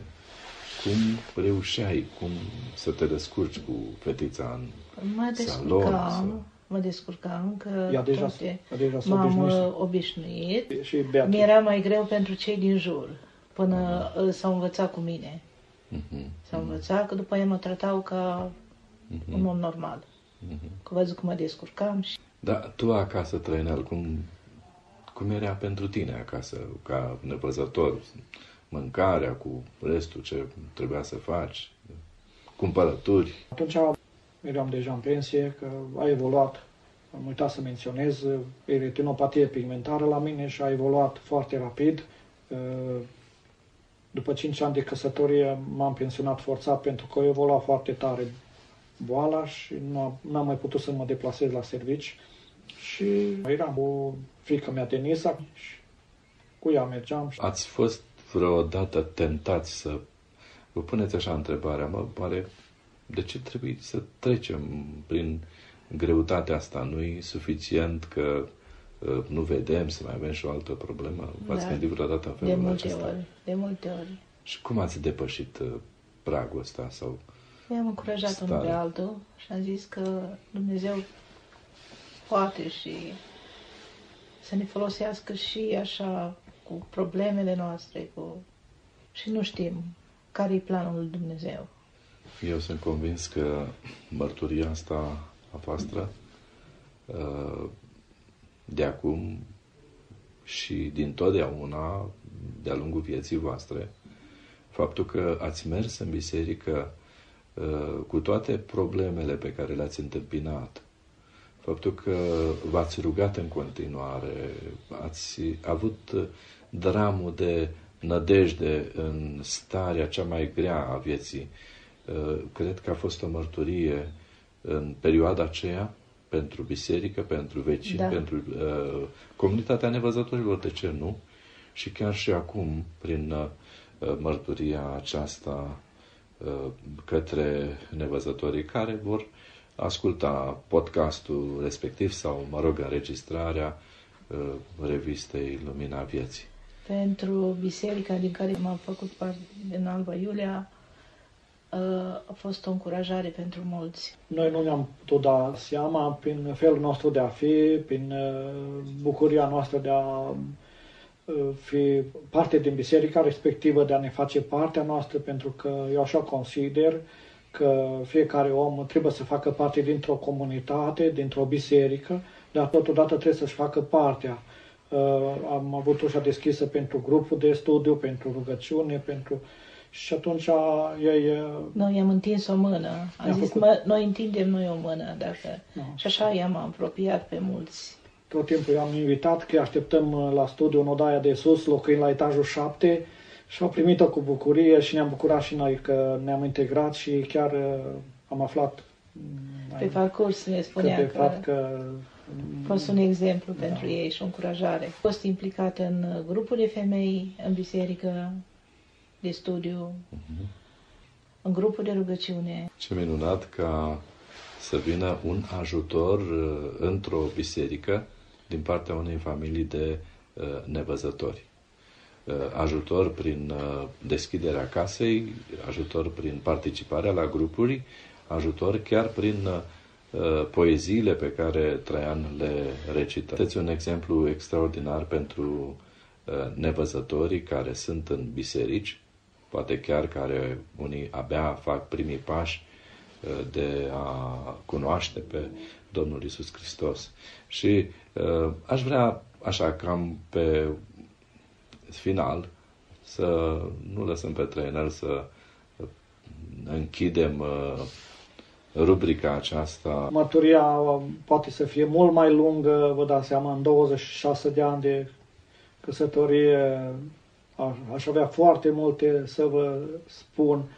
Uh, recomandarea mea ar fi ca să ne rugăm în continuare pentru nevăzători și nevăzătorii să încerce să ajungă într-o comunitate creștină, într-o biserică, să se integreze, să cei din biserica locală să înțeleagă că uh, locul lor este acolo în biserica respectivă și eu cred că Dumnezeu are trebuință de fiecare nevăzător într-o biserică locală.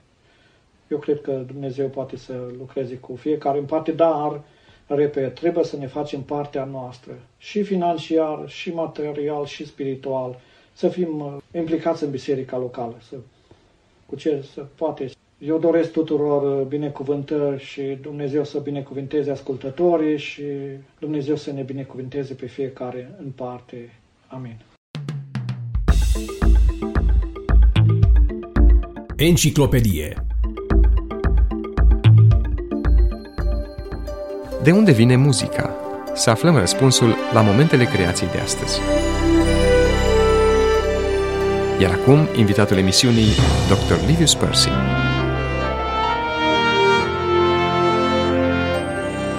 Biblia ne spune că primele generații de oameni au creat muzică.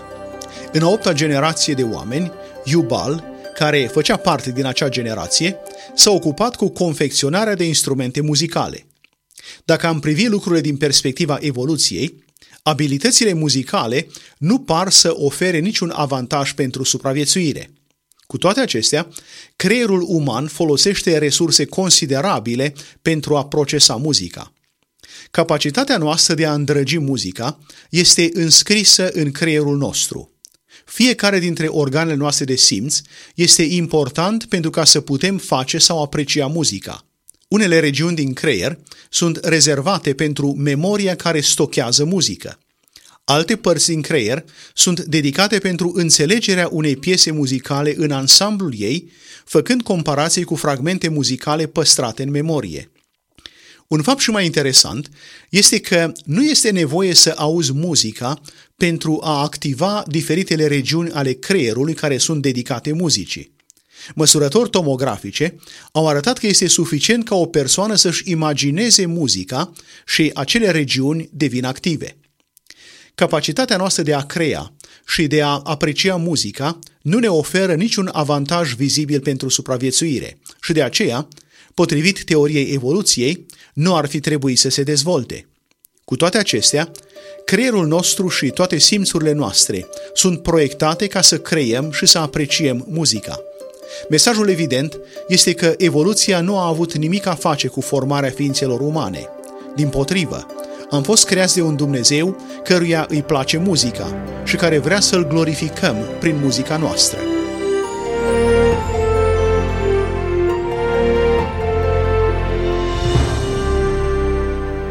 Muzica este un cadou pe care Dumnezeu l-a făcut omului. E un lucru minunat să putem să ne exprimăm emoțiile prin muzică, să putem crea imagini cu aceasta și, în mod deosebit, să-L înălțăm, să-L glorificăm pe Creatorul nostru. Este vreo legătură între vorbire și muzică?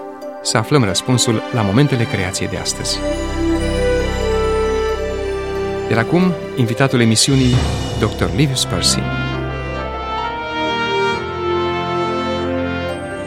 Evoluționiștii au susținut adesea că vorbirea și muzica au evoluat independent una de cealaltă.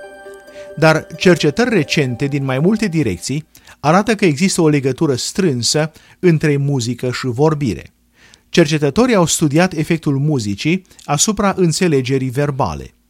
Activitatea electrică din creier a fost urmărită cu electrozi amplasați pe scalpul unor voluntari. Cercetătorii au observat că acei voluntari care au auzit, de exemplu, un tril de flaut, au identificat cuvântul pasăre cu o fracțiune de secundă mai repede decât cei care nu au auzit muzica. Acest efect este numit amorsare. Atunci când voluntarii au auzit o cântare bisericească, au identificat mai repede cuvântul închinare decât cei care nu au auzit muzica. Acest studiu a arătat că efectele erau aceleași, fie că erau cuvinte cu un înțeles concret, referințe culturale sau chiar concepte abstracte.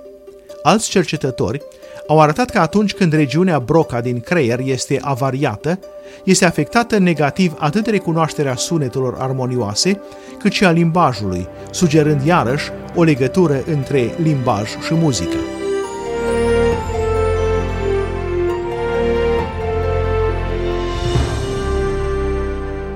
Muzica și limbajul sunt daruri primite de la Dumnezeu. Așa cum spunea psalmistul, cântările lui îi erau puse pe buze de Dumnezeu. Geneza ne spune că Adam și Eva au putut vorbi chiar în ziua când au fost creați. Deși muzica nu este menționată acolo, câteva generații mai târziu, oamenii au confecționat instrumente muzicale și, prin urmare, trebuie să fi cântat încă înainte de acel timp. Dragi prieteni, fiți alături de noi și la următorul moment al creației, care proclamă evidențe ale adevărului lui Dumnezeu. Iubiți prieteni, sunt Radu Mureșan și vă aștept și la următoarea întâlnire cu Momentele Creației. Dumnezeu să vă binecuvânteze! Documentar Pace vouă tuturor, oricine ați fi și oriunde v-ați afla. Sunt Grigore Frișan și vă prezint rubrica documentar a revistei Lumina Vieții, revista audio a Asociației Creștinilor Nevăzători Pro Lumina. Pentru ediția curentă v-am pregătit câteva materiale informative preluate de la Alfa Omega TV. Audiție plăcută! Binecuvântat să fie Dumnezeu al cărui cuvânt de viață. Amin.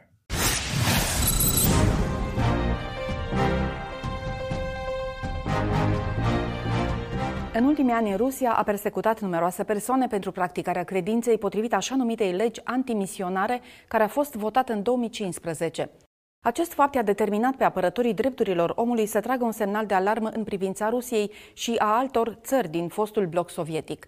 Recent, George Thomas, de la CBN, a stat de vorbă cu un membru al Alianței Internaționale pentru Libertatea Religioasă despre această tendință îngrijorătoare. Nuri Turkel, vă mulțumesc pentru participare. Începând cu luna ianuarie 2019 până în primele șase luni din 2020, Rusia a persecutat 17 organizații și 125 de persoane, potrivit controversatei legi antimisionare. Pe cine persecută rușii?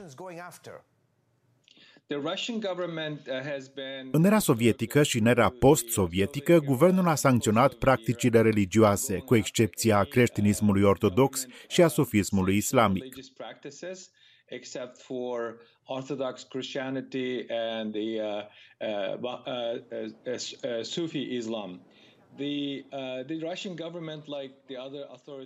Guvernul rus, asemenea altor regimuri autoritare, percepe persecuția organizată sau viața spirituală ca fiind o amenințare pentru supraviețuirea regimurilor politice. Um,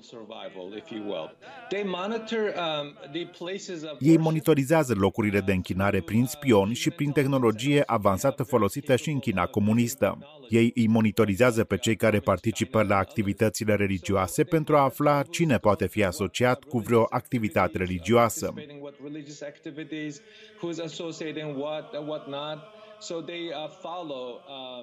Ei urmăresc legăturile sociale individuale și practicarea închinării conform tradițiilor religioase și de sărbători.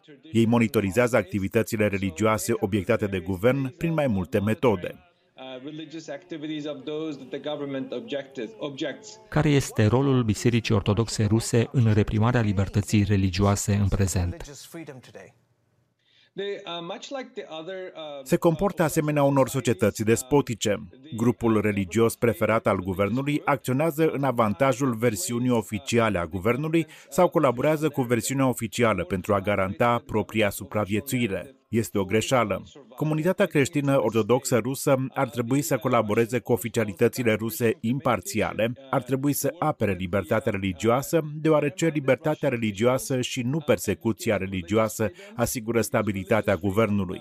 Când guvernul respectă libertatea religioasă individuală, dreptul individului la închinare, dreptul de a practica orice religie sau dreptul de a nu practica nicio religie, acest fapt contribuie la crearea unei societăți stabile, variate și respectuoase.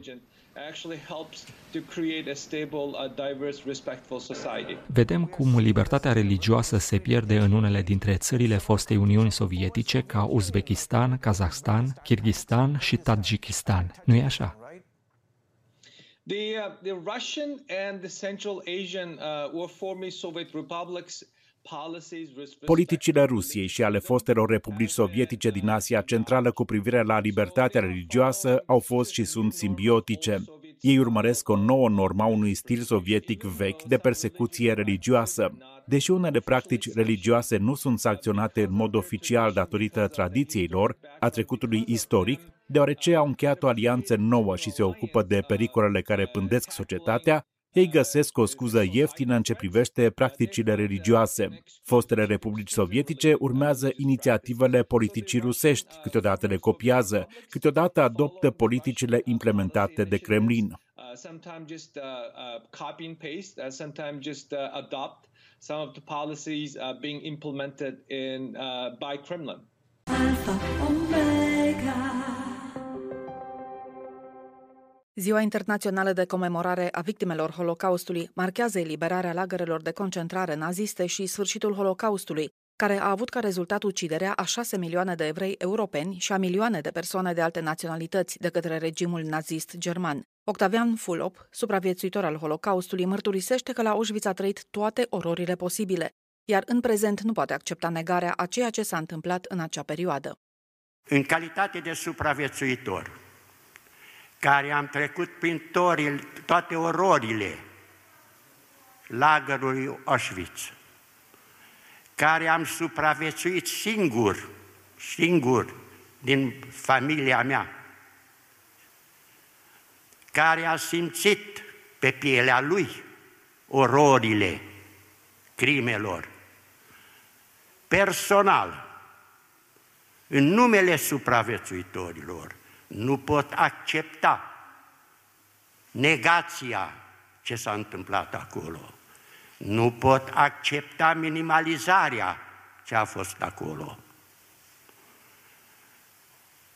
Nu pot crede că poate cineva să facă așa ceva. Personal, cred, sunt convins că generația actuală, viitoare, va continua să cinstească memoria victimelor Holocaustului, va continua, vom continua să cunoaștem trecutul, că fără trecut, istoria poate repeta. În final aș dori să spun, victimele de la Auschwitz nu au mormânt, nu au cimitir. Dar Auschwitz este cel mai mare cimitir al omenirii. Ambasadorul Israelului la București, David Saranga, a vorbit despre importanța memoriei. Să nu lăsăm să se audă doar vocea extremismului. În acei ani de atrocități, peste strigatele de ajutor de victimilor, peste focurile de armă de pe străzi, s-a lăsat tăcerea și complicitatea oamenilor. Este datoria noastră, a tuturor, de a alege educația în locul indiferenței, pentru a împiedica repetarea unor astfel de orori. Catarina von Schnurbein, coordonator european pentru combaterea antisemitismului în Parlamentul European, spune că datele arată că 9 din 10 evrei văd antisemitismul că se ridică și la nivel general există percepția că antisemitismul e în creștere. Overall, um... În general, știm din sondajele noastre că 9 din 10 evrei văd antisemitismul că se ridică și chiar tot al doilea cetățean european. Deci clar există și percepția la nivel general că antisemitismul e în creștere. Cât despre numere exacte, e foarte complicat și atinge un subiect sensibil pe care vrem să-l îmbunătățim prin această strategie.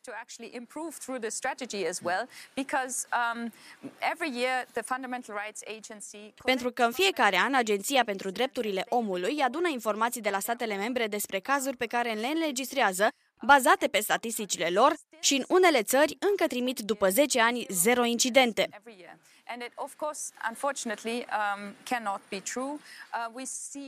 Din nefericire, nu poate fi adevărat. Vedem, de exemplu, că Germania are niște cifre foarte mari și nu pentru că sunt mai multe cazuri de antisemitism în Germania, ci pentru că țara a dezvoltat un sistem care le dă încredere victimelor să raporteze incidentele care li se întâmplă. An incident that happens to them. At the moment we have on a European average about Momentan avem un procent de 80% de subraportări. Deci ce vedem este doar vârful de iceberg. Victimele nu au încredere, nu vor să explice. De exemplu, dacă este un incident cu referire la Israel, de ce este vorba de antisemitism și nu de o expresie politică?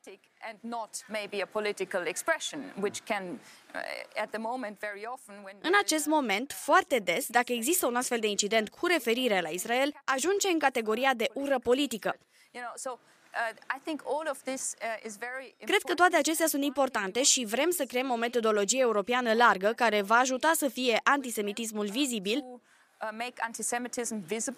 um, pentru că dacă vrem să ne luptăm cu el, trebuie să știm cum stăm și cum sunt afectate comunitățile de evrei. Alfa Omega TV, alături de Coaliția Internațională pentru Israel și Coaliția Europeană pentru Israel, invită bisericile să-și ia angajamentul de a lupta împotriva antisemitismului și, prin urmare, să se alăture unei rețele de biserici determinate să nu dezamăgească poporul evreu în această perioadă. Prin alăturarea la proiectul Biserici împotriva antisemitismului, o rețea în plină dezvoltare a bisericilor din toată lumea, bisericile participante accesează resurse media și o platformă, unde inițiativele de combatere a antisemitismului pot fi coordonate. Alpha, Continuăm cu un grupaj de știri realizate de Global News Alliance. Organizația creștină Great Commission Media, care difuzează mesajul Evangheliei în Ucraina de Est, deschide oportunități miraculoase de a împărtăși pacea lui Dumnezeu celor afectați de conflict, în timp ce întreaga regiune se clatină în pragul unei invazii iminente din partea trupelor ruse. Campania Power to Change sau Puterea de a schimba profită de ușile remarcabile care se deschid pentru a sluji trupelor din prima linie, după cum explică directorul lor, Hanu Hauka. Pe măsură ce acumularea militară a trupelor ruse de-a lungul granițelor Ucrainei continuă să stârnească temeri ale unei invazii iminente, organizația Great Commission Media își intensifică și mai mult campania de sensibilizare, numită Power to Change sau Puterea de a schimba, și oferă speranță și pace oamenilor afectați de acest conflict. Pe lângă difuzarea mărturiilor lor video, emisiunea Power to Change este difuzată la televiziunea din estul Ucrainei, iar ei au distribuit și 27.000 de exemplare ale broșurilor lor de evangelizare. Directorul lor, Hanu Hauka, vede oportunități fără precedent de a sluji trupelor ucrainiene din prima linie, în timp ce lucrează alături de capelanii Gennady și Albert. We have uh, been able to, you know, am reușit să slujim aproximativ 12 avamposturi în zona Mariupol-Donetsk, ce are o lungime de aproximativ 100 de kilometri. Am fost la aproape fiecare post militar. Am vorbit cu ei, i-am încurajat și ne-am rugat cu ei.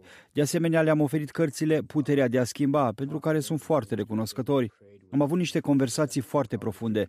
Ne-am rugat cu soldații din tranșee și ne-am rugat cu ei în tuneluri, care sunt suterane și care duc la linia frontului. A fost o oportunitate extraordinară să facem asta și să vedem că soldații vor să fie slujiți, vor să audă pe cineva rugându-se pentru ei. it's been a tremendous privilege to do that, and we see that the that the military, I mean, the soldiers, they they, they want to be ministered to. They want they want to hear somebody pray. Hauca a povestit de asemenea cum a reușit să împărtășească dragostea lui Dumnezeu cu un cuplu în vârstă, singurii care au mai rămas în satul lor lângă zona de război. Le-am dat cartea Puterea de a schimba, i-am încurajat, le-am vorbit despre Domnul. Gennady și-a împărtășit experiența, iar Albert a povestit din viața lor de capelani și erau atât de bucuroși că cineva îi vizita. Nimeni nu-i vizitează, nu este nimeni acolo, în afară de ei.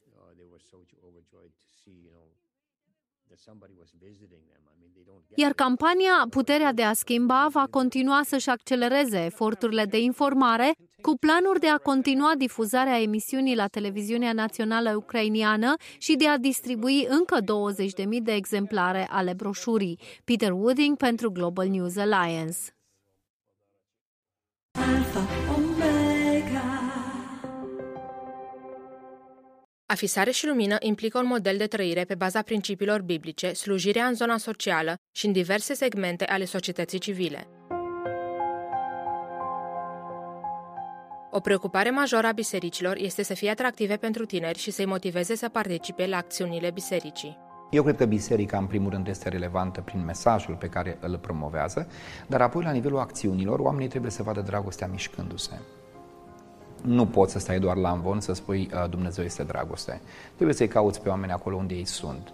Și atunci tinerii fac lucrul acesta și impactul, mărturile sunt bune, dar în primul rând ceea ce mă bucură este faptul că tinerii sunt extraordinar de dedicați. Ei cresc, se maturizează în acest gen de alergare. În biserică, tinerii au nevoie de părinți spirituali, au nevoie de relații și doresc să se implice în proiecte. Nu poți să ții tinerețea pe scaun.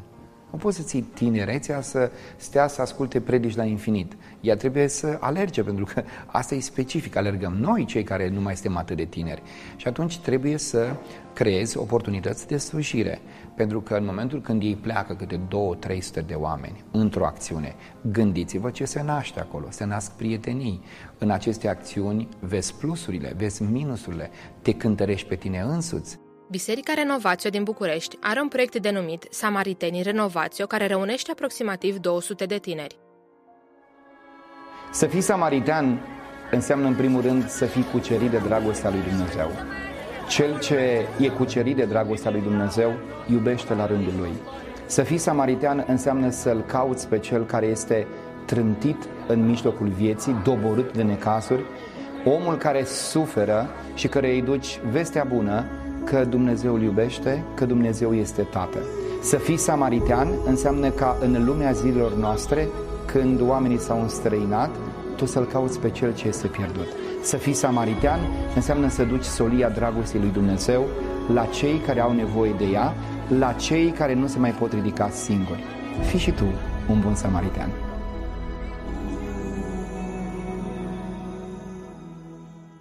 Samaritenii Renovațio distribuie hrană și intervin în cazuri sociale și în comunități defavorizate. Ei se deplasează în diferite zone ale țării, acolo unde sunt chemați să ajute.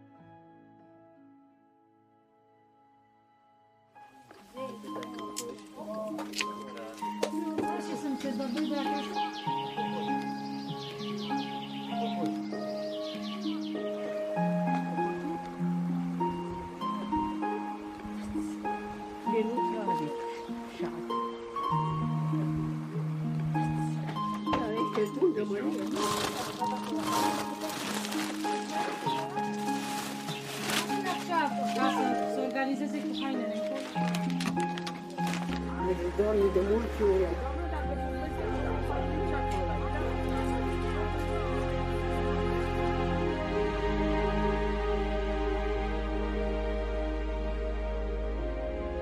Dragostea este dorința de a contribui la fericirea celuilalt. În Proverbe 3 cu 27 suntem îndemnați să nu oprim o binefacere celui ce are nevoie de ea atunci când o putem face. Și tu poți fi un bun samaritean.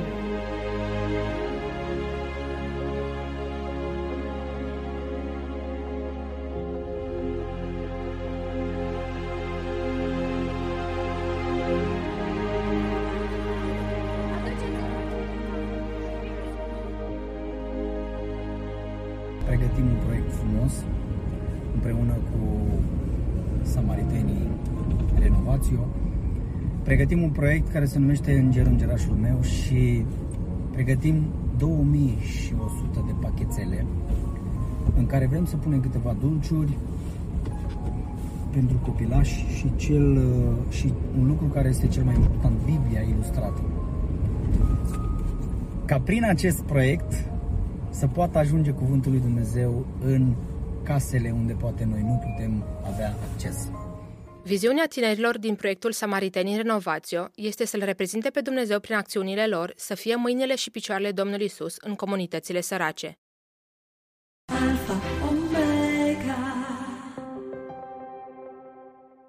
Pentru multe familii în care există persoane cu dizabilități, timpul liber este rare ori parte din rutina lor zilnică. Și pentru părinții singuri, precum Jaina Stogner din Mississippi, pauzele de relaxare sunt aproape inexistente. Tabăra pentru familii derulată de organizația Johnny and Friends este singurul moment în care poate să evadeze și să se relaxeze, știind că fiul ei este bine îngrijit. Este o oportunitate minunată pentru familia ei de a crește în relația cu Hristos și de a găsi sprijin din partea altor familii care se află în situații similare cu a sa. Nu am reușit niciodată să merg alături de Nicolas, pentru că sunt mereu în spatele lui împingându-l și fiind în tabără pot să fiu lângă el și să-l țin de mână. Bună, sunt Jaina Stogner și fiul meu este Nicolas Stogner. Are 17 ani, are paralizie cerebrală, deficiență de vedere corticală, convulsii, nu poate merge, nu poate vorbi și nu poate face nimic el însuși. El este hrănit în totalitate printr-un tub de hrănire. A merge undeva pe termen lung cu Nicolas este o provocare, pentru că sunt atât de multe lucruri pentru care trebuie să mă pregătesc din timp. De câte ori va folosi baia, el poartă scutec. Am șervețele umede tot timpul. Trebuie să am laptele, mașina de aspirare, aparatul lui de tratament respirator. Sunt atât de multe de împachetat și este dificil să adunăm lucrurile, dar merită să mergem în tabăra pentru familia organizației Johnny and Friends. Fiind o mamă singură a unui copil cu nevoi speciale, nu am călătorit foarte mult, dar în cazul taberei Johnny and Friends am știut că mă voi duce într-un loc în care oamenii erau pregătiți să mă ajute și să ajute pe cineva cu nevoi speciale și asta a fost o binecuvântare pentru noi. A fost prima dată când am ieșit, pentru că până acum nu aveam unde să mergem. Prima zi când am ajuns aici am fost foarte emoționată. Eram în al nouălea cer, a fost bine să relaționez cu alți părinți. Când am ajuns, Nicolas nu era singurul cu paralizie cerebrală. Nu a trebuit să explic nimănui ce este paralizia cerebrală. Nu a trebuit să explic tubul de alimentare și să par ciudată. Prietenii lui Nicolas au fost foarte minunați săptămâna aceasta. Au putut să-l ridice din scaunul cu rotile, să-l mute, să aibă grijă de el pe deplin. Mi-au spus că au ei grijă de Nicolas și că aș putea să stau în cameră să mă odihnesc. A fost de mare ajutor pentru mine că știam că el este bine îngrijit și că eu mă pot relaxa și odihni. Sper să o încurajez pe mama lui Nick oferindu-i o perioadă mai ușoară, ca o vacanță pentru amândoi. Dorim să-i putem elimina stresul și să-i oferim lui Nick un timp de calitate. Sper să o încurajez oferindu-i o pauză astfel încât să se poată relaxa și să aibă puțin timp pentru ea, deoarece ceea ce face ea este o muncă foarte grea. Te smerești să vezi ce poate face slujirea altora, cum poate ameliora stresul și cum îi face pe toți din jurul tău să fie bucuroși și să-l facă și pe Nick fericit. În tabără pot să sar în piscină, pot fi eu însă copil. Nicolas are parte de mult mai multă bucurie aici. Dumnezeu îl ajută și este cu el și îi arată atât de multă dragoste, arătându-i lui Nicolas că este cu adevărat iubit și că există mai mult decât doar mama lui și bunicii lui care îl iubesc, ci și alții îl iubesc. More than just his mom and grandparents that love him, that other people love him too. Ceea ce mă face să mă întorc mereu aici este faptul că uit de viața de zi cu zi și mă conectez cu natura și cu Dumnezeu și mă concentrez asupra mea și am un timp în care să nu mai fac griji despre ceea ce crede lumea despre noi, pentru că toți ceilalți de aici sunt la fel ca noi, ne încurajăm unii pe alții.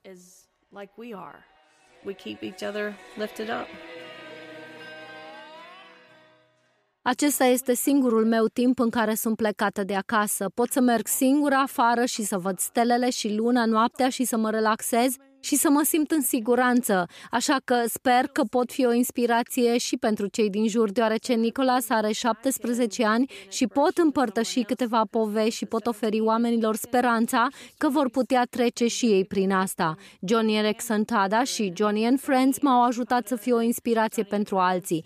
Johnny and Friends ne-a ajutat să ne apropiem unii de alții ca într-o familie. Johnny and Friends has helped us grow closer together as a family. Alpha Omega.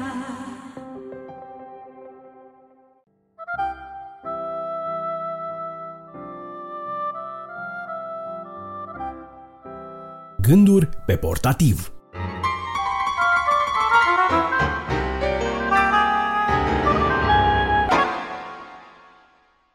Bun găsit, stimați ascultători!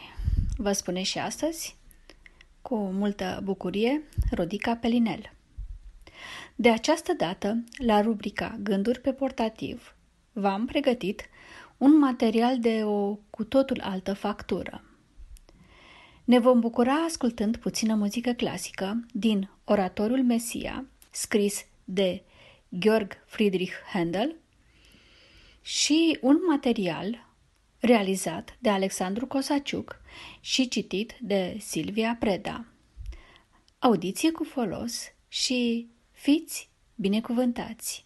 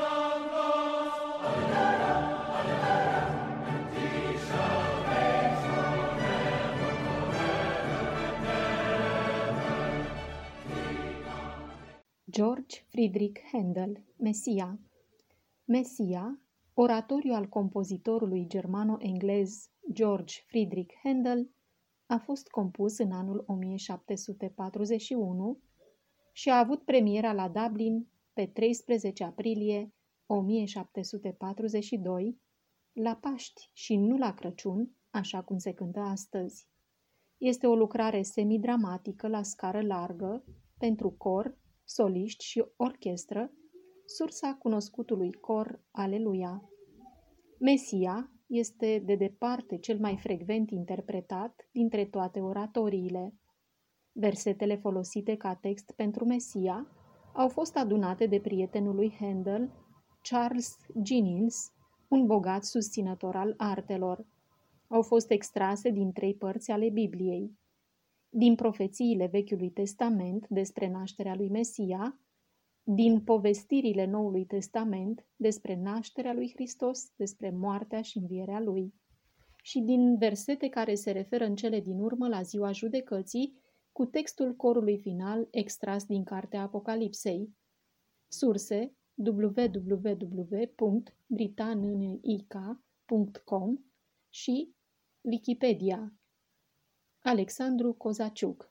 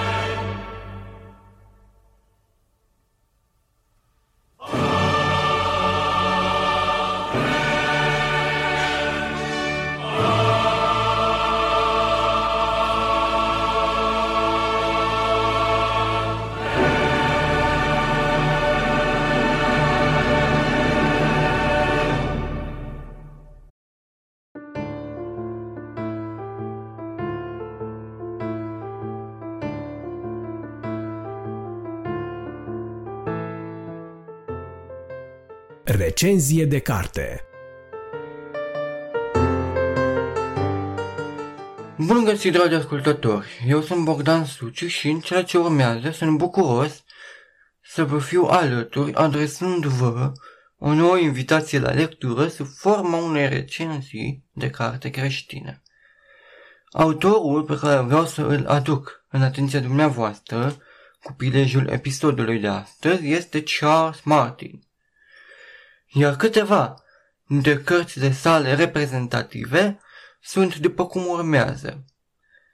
Apa din inima mea, niciodată prea departe, nescris, păzitorul apelor, păzitorul cuvintelor, sau trimite ploaia pe pământ, acestea sunt, așa cum vă spuneam, doar câteva dintre cărțile scrise de Charles Martin și care sunt traduse și în limba română. Cartea asupra căreia vreau să vă invit să reflectăm împreună, peste câteva minute, se numește Păzitorul apelor și este un roman care îl introduce pe cititor în universul întunecat al uh, persoanelor implicate în traficul de carne vie. În fapt, personajul principal al romanului este Murphy Shepard, un om uh, interesant, pentru că pe de o parte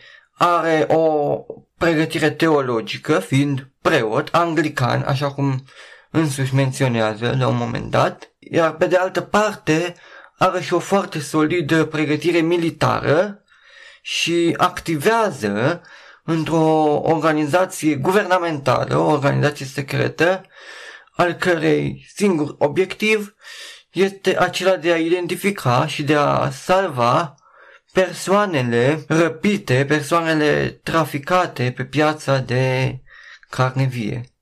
Indiferent de țara în care acestea se află sau de continent. Murphy Shepard este surprins în debutul romanului într-un context în care experimentează o criză existențială, luptându-se pentru a lăsa în urmă rănile unui trecut dureros. Astfel, el pornește într-o călătorie pentru a împrăștia pe ape, în sensul propriu al termenului, cenușa acestui trecut. Pornind în această călătorie, Murphy o întâlnește pe Summer, o persoană deosebit de frumoasă, o dansatoare foarte bună, dar care a făcut câteva greșeli de lungul vieții sale, una dintre ele fiind relația tensionată cu fica sa, Angel. Problema principală pe care Summer o are în momentul de față este acela că Angel, fica ei, despre care am menționat, a fost răpită, a fost convinsă, de fapt, să urce la bordul unui iaht cu un grup de persoane implicate în traficul de carne vie, iar apoi a dispărut fără urmă. Murphy este de acord să o ajute pe Summer în eforturile de a o găsi pe Angel. Va reuși Murphy să o găsească pe Angel? Este întrebarea pe care ați vrea să, să vă propun spre reflexie. De asemenea, va reuși Murphy să împace cu un trecut dureros, un trecut care i-a marcat pentru totdeauna întreaga existență și va reuși să își continue viața. Sunt câteva întrebări la care eh, vreau să vă las plăcerea de a descoperi răspunsul citind cartea. Eh, ce pot să vă spun încă de pe acum este faptul că sfârșitul cărții va fi unul uh, pe care nu cred că îl veți anticipa în momentul în care veți începe să citiți. Va fi unul care vă va surprinde, unul care pe mine unul m-a impresionat. Pe mine personal m-a impresionat aceste carte. Și dacă ar fi să menționez un gând cu care am rămas în urma lecturii, este acela că omul e în fapt o ființă incompletă, o ființă care suferă, care are un gol interior. Iar cea care poate umple acest gol și poate face din noi ființe complete este iubirea. Iubirea în această carte are și o componentă, un rol vindecător, fiind explorată modalitatea în care iubirea poate vindeca cicatrițile din inimile acelor persoane nefericite, acelor fete care au avut neșansa să intre în vizorul uh, celor care se ocupă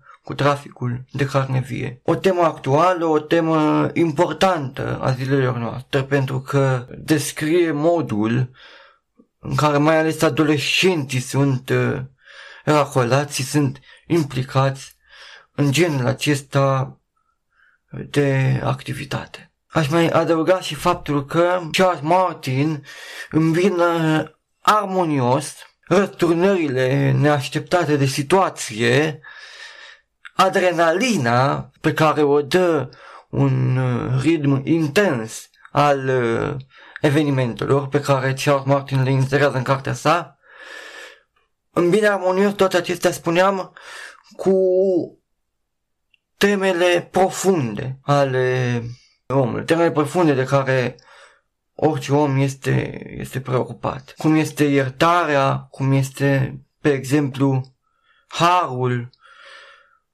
suferința, iubirea, astfel că, de gând să spun, cartea va satisface atât gustul unui cititor care preferă o acțiune intensă, care caută o intrigă fascinantă, întorsător în acetate de situație, dar va satisface această carte și așteptările cititorilor care sunt în căutare de reflexie, în căutare de subiecte profunde, în căutare de o lectură care să le ofere, știu și eu, noi perspective, noi înțelegeri asupra vieții. Acestea sunt cele câteva motive pentru care vă recomand cu încredere să citiți Păzitorul apelor de Charles Martin.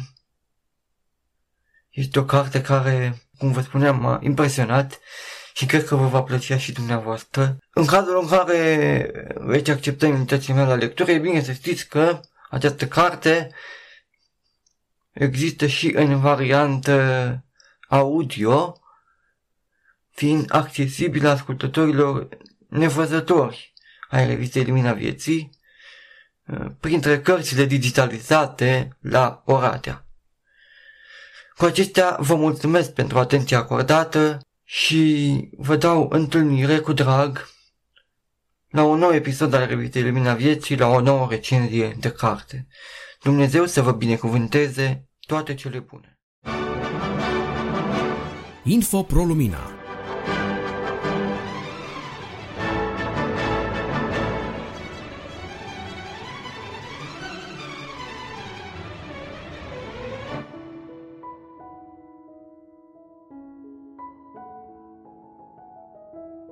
anunț conferință ACN ProLumina din 1-5 iunie 2022.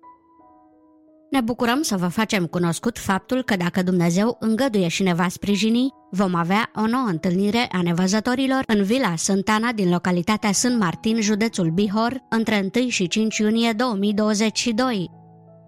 Pentru a beneficia de părtășie frățească, destindere și cunoaștere, ne-am gândit ca această întâlnire să fie de patru zile. Sejurul acesta va costa 600 de roni, adică 150 de roni pe zi, deci dumneavoastră veți plăti 3 zile, respectiv 450 de roni, o zi însă va fi subvenționată. Menționăm că persoanele care vor să rămână mai puțin de 4 zile își vor plăti integral zilele. De exemplu, dacă cineva va dori să rămână numai 2 sau 3 zile, nu va beneficia de subvenție. Motoconferință răscumpărarea adevărata valoare. Balanța dintre valorile efemere vis-a-vis de valorile eterne. căci știți că nu cu lucruri pieritoare, cu argint sau cu aur, ați fost răscumpărați din felul deșert de viețuire pe care îl moșteniserăți de la părinții voștri, ci cu sângele scump al lui Hristos, mielul fără cusur și fără prihană. 1 Petru 1, 18-19 pentru înscriere vă rugăm să sunați până la data de 1 mai 2022 la numărul 0721 255 681 vicepreședinte Nicu Buzle cu rugămintea de a suna între orele 9.12 și 16.18. Având în vedere situația pandemică din lume ca și la noi în țară, facem apel la îngăduința și înțelegerea dumneavoastră să acceptăm și să ne modelăm în funcție de rigorile din acea perioadă. Drept pentru care vă invităm să vă rugați împreună cu noi ca să nu ne îmbolnăvim și să fim apți pentru această râvnită părtășie. Dumnezeu să vă binecuvânteze!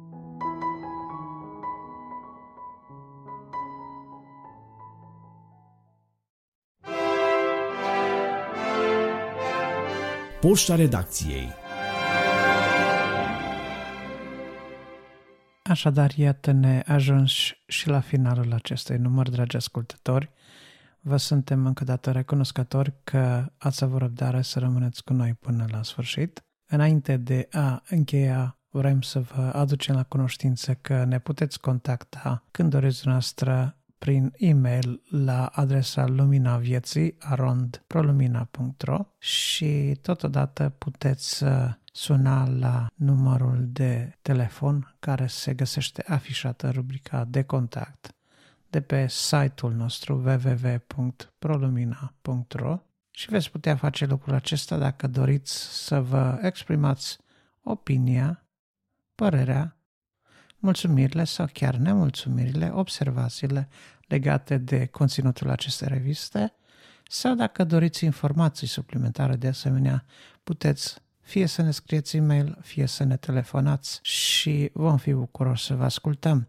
În cazul în care doriți să colaborați cu ProLumina la realizarea acestei reviste, de asemenea vă suntem uh, recunoscători și dacă vom considera că materialul sau conținutul pe care vreți să-l propuneți este potrivit pentru revistă, vă vom menționa, vom publica la momentul uh, potrivit acel material, bineînțeles nu înainte de a anunța alăturarea noastră la colectivul redacțional. Reamintim că la cerere putem trimite o copie a revistei pe CD pentru cei care nu au nicio altă formă de accesa internetul pentru a asculta revista Lumina Vieții sub formă de podcast. De asemenea, țin să amintesc că Lumina Vieții se poate găsi în orice aplicație de podcast de pe telefonul dumneavoastră, fie pe Android, fie pe iPhone, iPad. De asemenea, dacă nu aveți o aplicație de ascultare a podcastului pe telefonul dumneavoastră, puteți asculta de asemenea înregistrarea audio direct pe website-ul nostru www.prolumina.ro Înainte de a încheia, vrem să facem un apel pentru sprijinul dumneavoastră în rugăciune, pentru că avem nevoie de rugăciune pentru a continua această lucrare minunată a revistei, iar dacă doriți să, să sprijiniți și financiar asociația, de asemenea, pe website, la pagina donații, veți găsi informațiile necesare pentru a face acest lucru. În speranța că v-am putut fi de folos și că ați petrecut un timp folositor sufletului, un timp uh, binefăcător pentru dumneavoastră, în speranța că Dumnezeu v-a atins prin mesajele promovate în această revistă, vă dorim în continuare multă sănătate, toate cele bune și să ne reauzim cu drag luna viitoare, dacă va voi Dumnezeu.